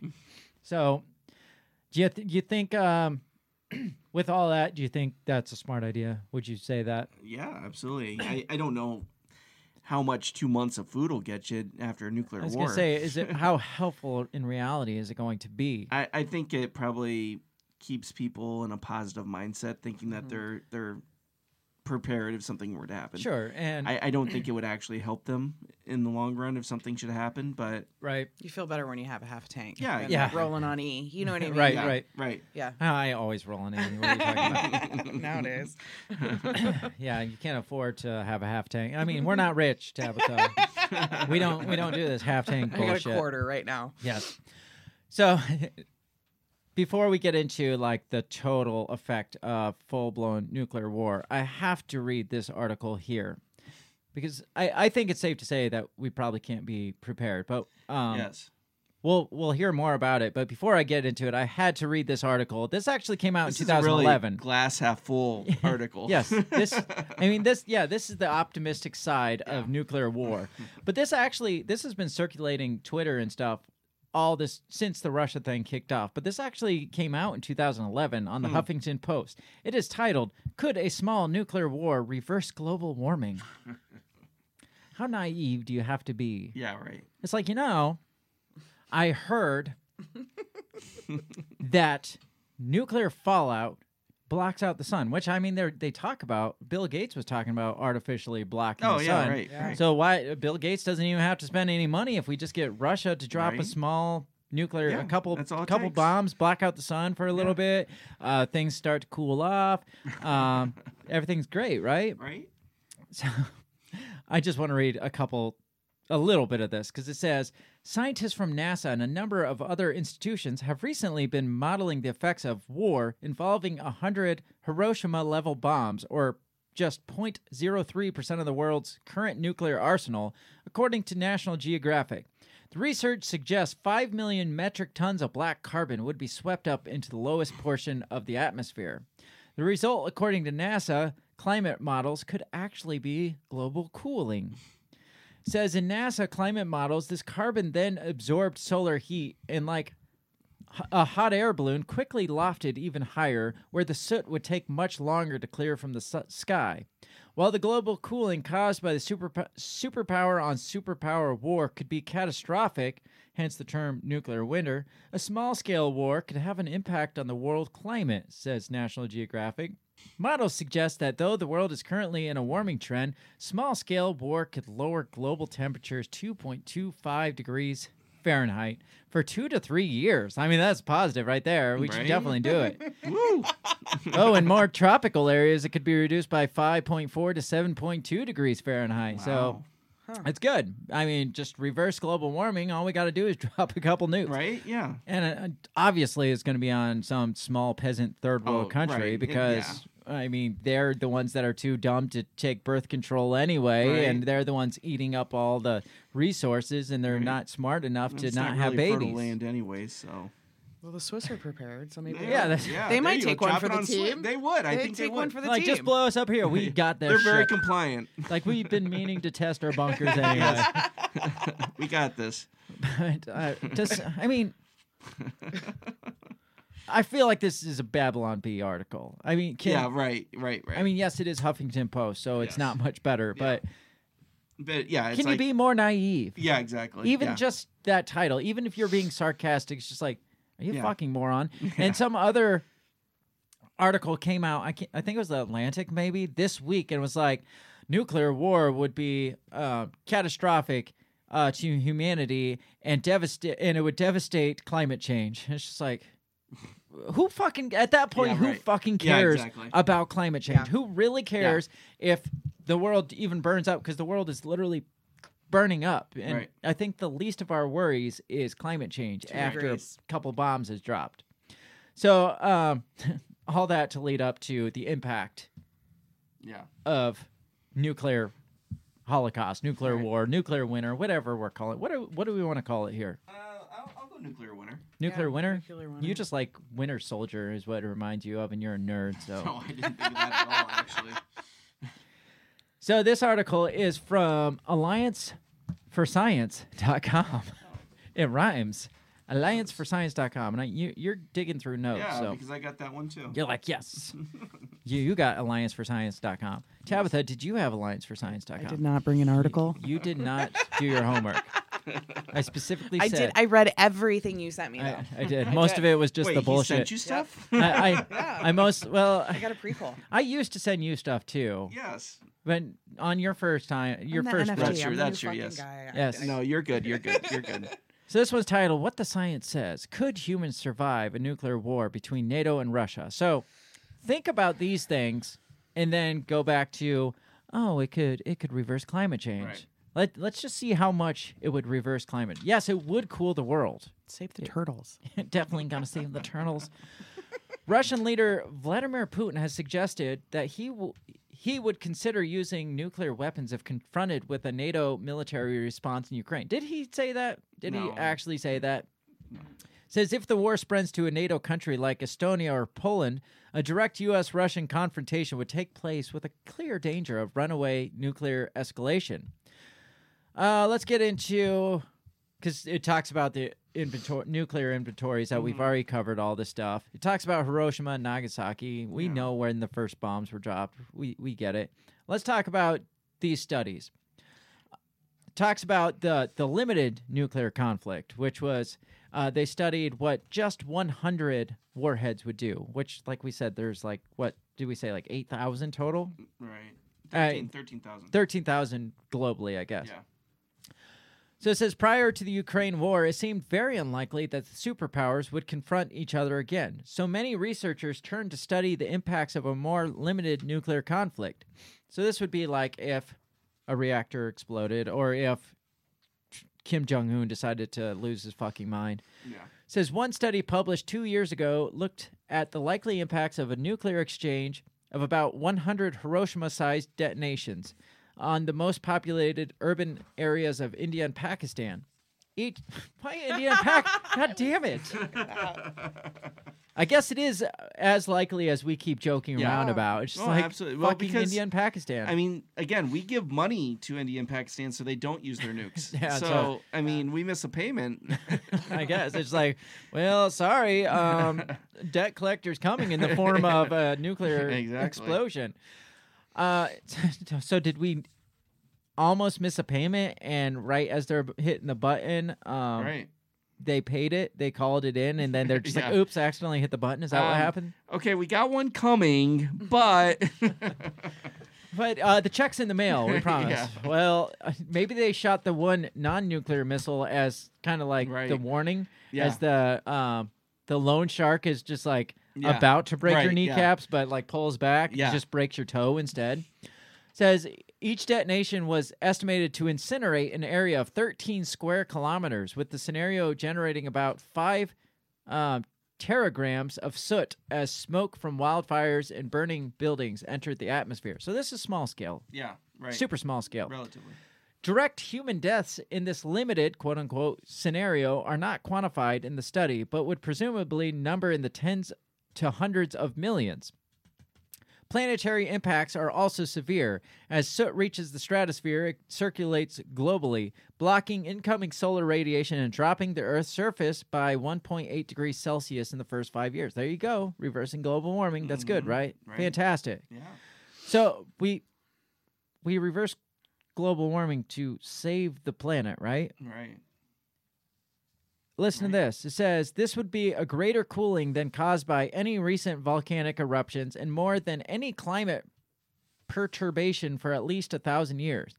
Rainfall patterns are drastically altered and total precipitation declines by about 8%. So we already hmm. have like drought and famine, which they're saying is caused by the global warming. Yeah. So let's cool off the world and precipitation drops by 8% Right. Said this result comes from widely used climate models of the same types used to project long term impacts of greenhouse gas. Food exports collapse as stocks are depleted within a single year, and by year four, a total of 1.3 billion people face a loss of a fifth of their current food supply. The researchers conclude that a regional conflict using less than 1% of the worldwide nuclear arsenal could have adverse consequences for global food security unmatched in modern history. So, save the world, we just starve a bunch of people to death, Right. which in turn, I guess, would save the world more because there's less people to like breathe and shit. So, um, maybe that's what they want. I don't know. Little depopulation. What do you Right. you got anything else on the, the minor one there in your Uh, notes? Well, um, we had talked about th- what, like, for ins- it gives an example of Iowa, right? Yeah, yeah, that comes in the the full full blown Yeah. um the full blown scenario where uh Yeah. It Right, says scale. 2008 study looked at Russia and U.S. nuclear war scenario, which Right. Russia would target 2,200, which is about remember we talked their active capacity. Right. That's about their active capacity on Western countries, and the U.S. targets 1,100 weapons on China and Russia. In total, 4,400 warheads detonated, equivalent to roughly half the current inventories held by Russia and the U.S. Mhm. Nuclear weapons held by other states were not used in the scenario, which has 440 megaton explosive yield, about uh, 150 times all the bombs detonated in World War II. So just the weapons held by not those two Yeah, power right. states is 150 World War IIs. Yeah. Full scale nuclear war was estimated to cause 770 million direct deaths and generate 180 tetragrams of soot from burning cities and forests. In the U.S., about half the population would be within five kilometers of ground zero. So, this is why I don't feel the need to necessarily prep Yeah, for right. nuclear explosion because 50% of us are going to be within Right. three miles of ground zero. So we're all we're all going to burn to death before we even have time to hit those like Right, mud yeah. mud any, stock or any anything. city with a nuclear power plant. Yeah. Right. Yeah. Exactly. Which fortunately they shut ours off. But does Russia know that though? did did we? Maybe we should send out a Yeah, I know, cable, be like, a "We don't have one here anymore." they, they shut that down. They're turning into a solar farm. We are retarded. You Yeah. don't have to. Yeah, you don't have to nuke Yeah. us.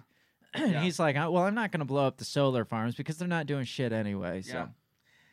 So it says subsequent study published in 2019 looked at a comparable but slightly lower 150 uh, tetragram atmospheric soot injection, followed by equivalent scale nuclear war. the devastation caused so much smoke that only 30 to 40 percent of sunlight reached the Earth's surface for the subsequent six months. This is what you're talking about. Yeah. A massive drop in temperature follows, with the weather staying below freezing throughout the subsequent northern hemisphere summer. In Iowa, for example, which why did they pick? Why did they pick Iowa? Because it's in the middle. In Iowa, for example, the model shows temperatures staying below zero degrees Celsius or 32 degrees here, so below mm-hmm. freezing for 730 days straight. Your wife mm-hmm. would love this. She would be yes. She would be well. skiing on the ashes. Yes. She's the one with the skis. below freezing for two freaking years. Like you No. complain about the six months winter we get now. Right, I know. Two years straight below freezing. And it says there is no growing season at all. This is true nuclear winter. Nor is it just a short blip. It says temperatures still drop below freezing in the summer for several years after. So imagine that. Even Yeah. That's after, what I'm saying. Even having even- like two months of food. even after the two Yeah. years, once it gets back above freezing, it's still dipping below, and uh, you, you ain't growing no crops Right. when it's frosting every freaking night for how many years did it say? Um, for several years after. Yeah. It says precipitation falls by half by years three and four. It takes over a decade for anything like climatic normality to return to Yeah. the planet. So you better have a decade, 10 years Right. worth of food Yeah. stocked up. And it, it's just not really Yeah. all that plausible. By most by this time, most of Earth's human population will be long dead. The world's food production would crash by more than ninety percent, causing causing global famine. With that would kill billions by starvation. In most countries, less than a quarter of the population survives by the end of near year two in the scenario. Global fish stocks are decimated and the ozone layer collapses. So a quarter of us might survive. Yeah. And they're mostly Swiss, Swiss people. The people of Switzerland Right. is the quarter. Yeah, they're all good. They're like, mm-hmm. guys, we had all this. you." We warned you. Says the models are eerily specific. In 4,400, if in the 4,400 warhead soot nuclear war scenario averaged over the subsequent five years, China sees a reduction of food calories of 97%, France by 97%, Russia by 99.7, UK by 99.5, and the US by 98.9%. So virtually all the food is gone. Mm-hmm. So I guess uh, maybe that's good for climate change because there won't be all the people, Right. and it can just Right. start out. That'd be the over. that would be the great reset. Yeah. That would definitely be the definition of a great reset. But like in the in the small nuclear war, right? Mhm. The India Pakistan. Okay, it says um, researchers report that an India Pakistan nuclear war could lead to crops failing in dozens of countries, devastating food supplies for more than one billion people. Other research reveals that a nuclear winter would dramatically alter the chemistry of the oceans uh, and probably decimate coral reefs and other marine ecosystems. These results spring from the most comprehensive efforts set yet to understand how a nuclear conflict would affect the whole Earth. So, So, even the fish would fucking die. yeah, exactly. So it's like they're not saving anything. Yeah. So when you get naive articles like the Huffington Post saying, "Oh, a small scale nuclear war," It might be okay. it might be. all right. I mean, would would that be a little bad thing? Yeah. That, be- would that be bad? uh, yeah, yeah, it would. says even the 150 because it asks if humans would go extinct. It says Right. even if even the 150 tetragram soot nuclear war scenario is orders of magnitude less than the amount of smoke and particles put in the atmosphere by the asteroid that hit the Earth to end the Cretaceous period. So it's saying it's still way smaller than that. So, and species survived somehow through that. So it's basically saying it implies that some humans would survive eventually to repopulate the planet, and a species level extinction of ho- Homo sapiens is unlikely even after a full scale nuclear war. What would they be like though? Yeah, I mean, monsters. I was gonna say crawling out of that. I mean, yeah, it's deformed from the radiation, or just, I mean, you'd have to raise any survivors would have to come from cannibalism. Well, yeah, I was gonna say just uh, let you'd have to go back to basic barbaric Yeah. uh, Mm-hmm. mentality, like animalistic mentality, just to survive that. Yeah. Um, did you ever watch the the show 100 where Yeah. the nuclear? That was the other one I forgot about. Oh, okay. Um, that was one of my favorite like nuclear holocaust type ones. They like send this spaceship station up because the world was all about to explode, and there's a hundred survivors up there, or there's like a bunch of survivors, but they send a hundred kids, like Yeah. teenagers, down a hundred years later. Oh, I know what show you're talking about. Yeah, a hundred Yeah. years. Like they're supposed to be up there a hundred years, and it was like seventy years later or something. They were gonna send kids down to see if it's okay because they were like delinquents and shit. And people actually survived down there, but these people are like freaking animals. Yeah. They're freaking Yeah. savages and cannibals and shit. And that's exactly how it would be if if Mm-hmm. the human race is to survive. It's not going to look like the human race we see now, Right, yeah. and it probably won't um, progress back to what we see now because I mean Yeah. progression can branch off in any direction Absolutely. based on whatever. I mean, shit, the people that survive might be eaten by whatever freaking mutant. I mean, Right? honestly, though, think about the people that would even be able to survive that. You know what I mean? I wanna be come on. Americans. Uh, Well, and uh, I mean, generationally, like Yeah. I mean, maybe the Russians. a lot uh, of people don't even know how to do anything, Right. have any survival skills. Yeah. Don't No even- survival skills. I, I know several TikTok. full grown. I know several full grown adults that don't know how to start a fucking fire. Correct. Without, That's my point. Without Yeah. gasoline. That's my point. Right. And it's just like that's that's a basic. There's people that have never been camping, slept in a tent, Yes. uh, uh, you know, had to boil water. Yeah, nothing, None of nothing. that. So Yeah. uh, it's probably not going to be Americans that survive this, Right. unless it's like the the crazy guys up in like the Ozarks that Right, or yeah. whatever the Smoky Mountains that have been prepping for this for years and like fight grizzly bears and shit. Maybe those Swiss people. wife. yes, but uh, not not any of the city folk or No. Right. the the people that need safe spaces when words Mm-hmm. are are mean and cruel. Not those people don't survive it, Right. and I don't think.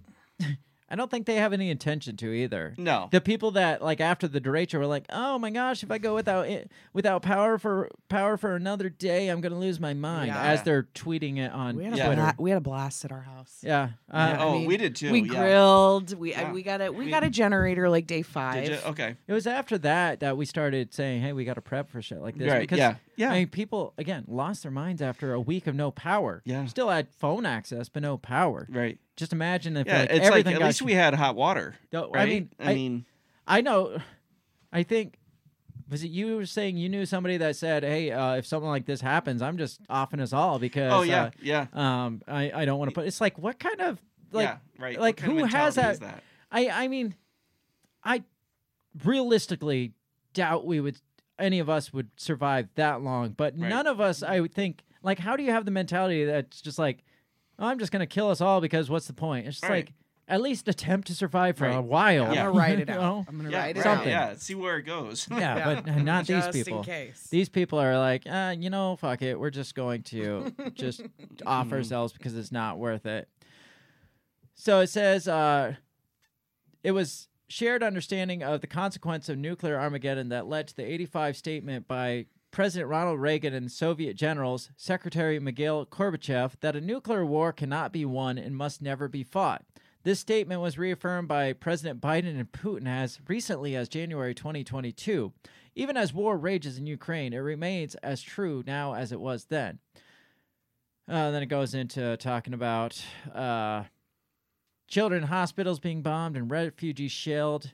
Says emotions run high, but cool heads must ultimately prevail, and we can't have drunk Richard Nixon at the Right. helm. Says so we can collectively step back from the brink of Russian NATO confrontation before it's too late. The price of nuclear escalation is planetary suicide with no winners at all. That won't save lives in Ukraine. It will simply take the death toll of the current war from thousands to billions. Hmm. So, planetary suicide. I mean, there's no other way to describe it than that. It's not, hey, we're saving the turtles with uh, global cooling. Yeah. It's It's just a couple degrees cooler. yeah, uh, we'll all be fine. I mean, I, I, I get hot anyway, so it'd be nice if it was a little bit cooler. You know, you can sleep with the windows open. But like, So when he sent me the article, I said, "Well, when it's hundred, it wouldn't be so bad." but just look at like when like frost season goes too long or the rain season Right. goes too long and uh the the grow season is delayed by like three weeks people start losing their minds because it's like that's the difference between like uh plenty and not enough just imagine like growing season just gets shut cut sh- in half like Right. from Yeah. climate change or Yeah, but I mean, then you have all the wildlife dying Yeah. because it has no food. Right. I mean, then again, what are you left to eat? yeah so yeah i mean maybe that's a good. It, it's like to what level are they okay with cooling the world? It's just like well, Yeah. it- just got to cool the world. Got to cool the world. It's just got at what expense though? If you're killing the world, why cool it? It's it, It just makes no shows though sense. how how deranged the thinking is. It is. It is. You know. And when your primary concern is, and that, like I said, was like 10 years ago. And then just recently, this last week, that Atlantic article comes out and says, well, what's this going to do to climate change? It's going to be destructive to climate. It's like, that's our least concern right now. Right. Yeah. You're talking long term effects versus the right now. Right. So let's deal with climate change once we get past the Once we- nuclear war. Some of us survive. Mm-hmm. Yeah. So so back to the original question: Is Putin crazy enough to to launch even a small nuclear bomb? No. Let's Yeah. hope not. You don't? Th- yeah, I, I hope not too. Yeah. I. I Somebody out there is. well, but that was not my next question. Yeah. What about Kim Jong Un? Is he, he he might. He might be. Uh, so even a small weapon. You don't think that that would I- be I don't a think he would, scenario? Even if he's back completely into a corner where his economy is. I don't think he's gonna. I don't think he'll get to that corner Yeah. because again, he's got Russia in his corner. Yeah. I mean, not Russia. Geez, China. China in this corner. So Yeah. China's going to be able to bail him out of anything he needs to be bailed out of. Right. And, and they will. I did. I, I read an article not too long ago, and I- and I was telling Craig too before I came on the show. I I literally stopped watching the news April 2020. Mm-hmm. Um, I don't watch it. I have stuff pop up on my computer at work. I have friends like Craig that you know kind of inform me. I have my uncles, military guys. They always Mhm. you know keep me a little posted. But I I I, I, d- I just I don't think that we're there. Yeah. I don't. Yeah. I don't I, either. don't think we're there. Yeah. Unfortunately, we started a podcast about that same time, so we had Yeah. to saturate ourselves in this bullshit for the last Yeah. almost two years now. So, Yeah. but I enjoy doing it and talking shit about it because mm-hmm. I mean, what what can you do, do besides talk shit about it? And and to. usually, you know, when we watch like mainstream news, you know, it's more to What do you guys watch if you do? I- Just curious. I don't watch it, but I, I look- don't really do watch more it. reading Read. of. yeah, yeah, see, we read- I read. I just Yeah. I don't I have not sat down and Yeah. watched like KCRG or No. CNN Right, or no. Fox or I- any of them. I just I don't do sit down I pay watch 'em. attention to Fox and MSNBC just to see what they're saying. Yeah. Right, Because usually I, I feel like whatever narrative they're trying to push, it's probably wrong. it's probably the wrong narrative. So yeah, it's more of a go the other distraction. Yeah, exactly. Yeah. Yeah, we watch both sides, like or pay attention to CNN, BBC, Fox News, Mm-hmm. Al Jazeera. Al Jazeera, and then we try to find a happy middle, which there never is one. So we just tell them they're all full of shit, and so, and we come up with our own conclusion. Yeah, Right. yeah, I like that. That's Last, last question. Back to the mutual assurance of destruction. Is that the best solution? You think? No, it's horrible. I mean, how do you prevent nuclear war without both sides knowing that they're going to obliterate each other though what how else do you Yeah. prevent that because again you can't you can't put it back um Is there ever, are we ever in a position where they're going to be like, you know what, this is too much. We just need to get rid of them. uh, i again i i think it's going to come down to like you first and Yeah. nobody's Right. going to trust the other side to do yeah. that so um both sides are going to come to agreement that hey we get rid of all of them but the uh, the one side it's not trust they're they're Mhm. like well he's going to at least Yeah. keep two so i got to keep three Right, the other side's like well he's going to at least keep three so I i, got to keep four so Yeah. in reality nobody, gets Nobody rid of gets rid of anything them. Right. so Yeah. I don't know. And then both sides are so great at pointing the fingers at the other side anyway. Mhm. Looking Right. back at the Look at the bio weapon. no, thing. that's what I was Yeah. saying. What um, your friend brought up. Um, It's just like, well, no, uh, obviously we don't have those, but they are known to have those, and they lie, so Yeah. they do it. And then Russia's like, no, bitch, we're gonna prove it. And what was it, Tulsi? There Oh yeah, Tulsi Gabbard called him out, and said, and all she said is, "Well, we need to call a ceasefire around the laboratories so we can investigate. so we can investigate." And they're they're calling her a Russian propagandist. There's what was it? The View said she needed to go to jail. yeah, yeah, they're She should yeah. be arrested yes. just for saying we should investigate Yeah, this. Mitt Romney called her a traitor. I Fuck mean, it's, Wow. Yeah. Wow. Fuck Mitt Romney. I Yeah. mean, Oh. what has Mitt Romney done that you actually trusted Right. in the yeah. last what twenty years? Right. I no. mean, I I don't know. I I find like when they go push that hard against looking at it, investigating it, it Mhm. tells us it's probably true. Just look at like the COVID shit with Right. uh, hey, uh, we we should at least look into the fact that this leaked out of lab, and they're like, no, blocked from Facebook, and Right. then all of a sudden that turned into, eh, there's a good chance this did Right. leak out of the lab. Yeah. So in what six eight months from now, are we gonna get? Oh, there's a good chance we were developing Yeah. uh, biological weapons in Ukraine. It was Fauci. He's like, and I would do it again. It's like, damn those crazy kids. right. Hunter had nothing to do with it. though. No, oh no, he wasn't brokering the. No. No. Not at all. He was d- distributing uh, bioweapons in his paintings. they were like infused. So if you melt down the painting, it turns into viruses. Somehow he has them locked in his paintings. That that's what's that we just broke the story Yeah. there. I mean, th- Yeah. if that comes out, man. yes. So, any final thoughts on nuclear war? What what would be the solution? I guess. Yes, yeah, see, I, I don't. I, I feel like it's you can't you can't ask people to. Uh, nobody's gonna. Everybody's not gonna give it up. I'm not gonna Right. give my guns up. No, Are you gonna right. give your guns up? No. I, No. I mean, none No. of that. I think that's how it's. It, like, is, It's it like is. a collective world. Yes. I'm not giving up my gun because I don't Yeah. trust you. Mm-hmm. So. Making everybody get rid of them isn't isn't a solution. No, it's not. They Maybe should- just- I mean, they shouldn't exist anyway. No, they But shouldn't. they do. Yes. So Guns should exist though. Just No, to be they clear. should. Yes. Yeah. Just to be clear. but not nuclear No, bombs. that's yes. right. eh, Like you said, what I don't I don't need a gun big enough to blow up my whole block. Right. I No. just need a gun big enough to protect mean, my that- home and my family. It'd be freaking cool to have a tank parked in my I mean, it'd garage, be but do I need Yes. it? Nice No, that you're right. No. because if you I get a tank, then my neighbor's going to want a tank, tank to protect himself, and then I got to get an attack helicopter, Right. and then he's going to get a. The solution: huh. one world government. I was just going to say that actually. I was going to say maybe we just need one person Everybody just get to take along. up the whole world Yes. and take possession of all Yeah. those nuclear weapons. Yes. then that each country can't shoot at each other because uh, the World Economic Forum or whatever has possession of all the nukes. Yeah. and they'll keep us all in line through not mutually assured You destruction. don't get your just, mealworms. just your dis- your assured destruction. There's no mutual. It's just Right. like if you, if you don't eat your mealworms, I've got eight thousand nukes here, plus all the ones that w- you weren't counting. So Yeah.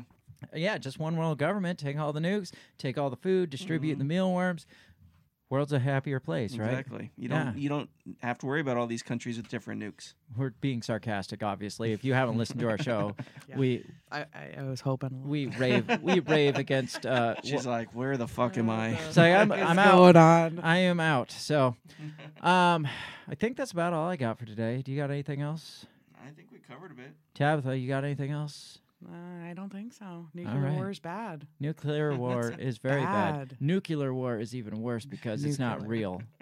That's that's that's the whole solution. It's like nuke nuclear war because it's not real, Nuclear? so we don't have to worry about it.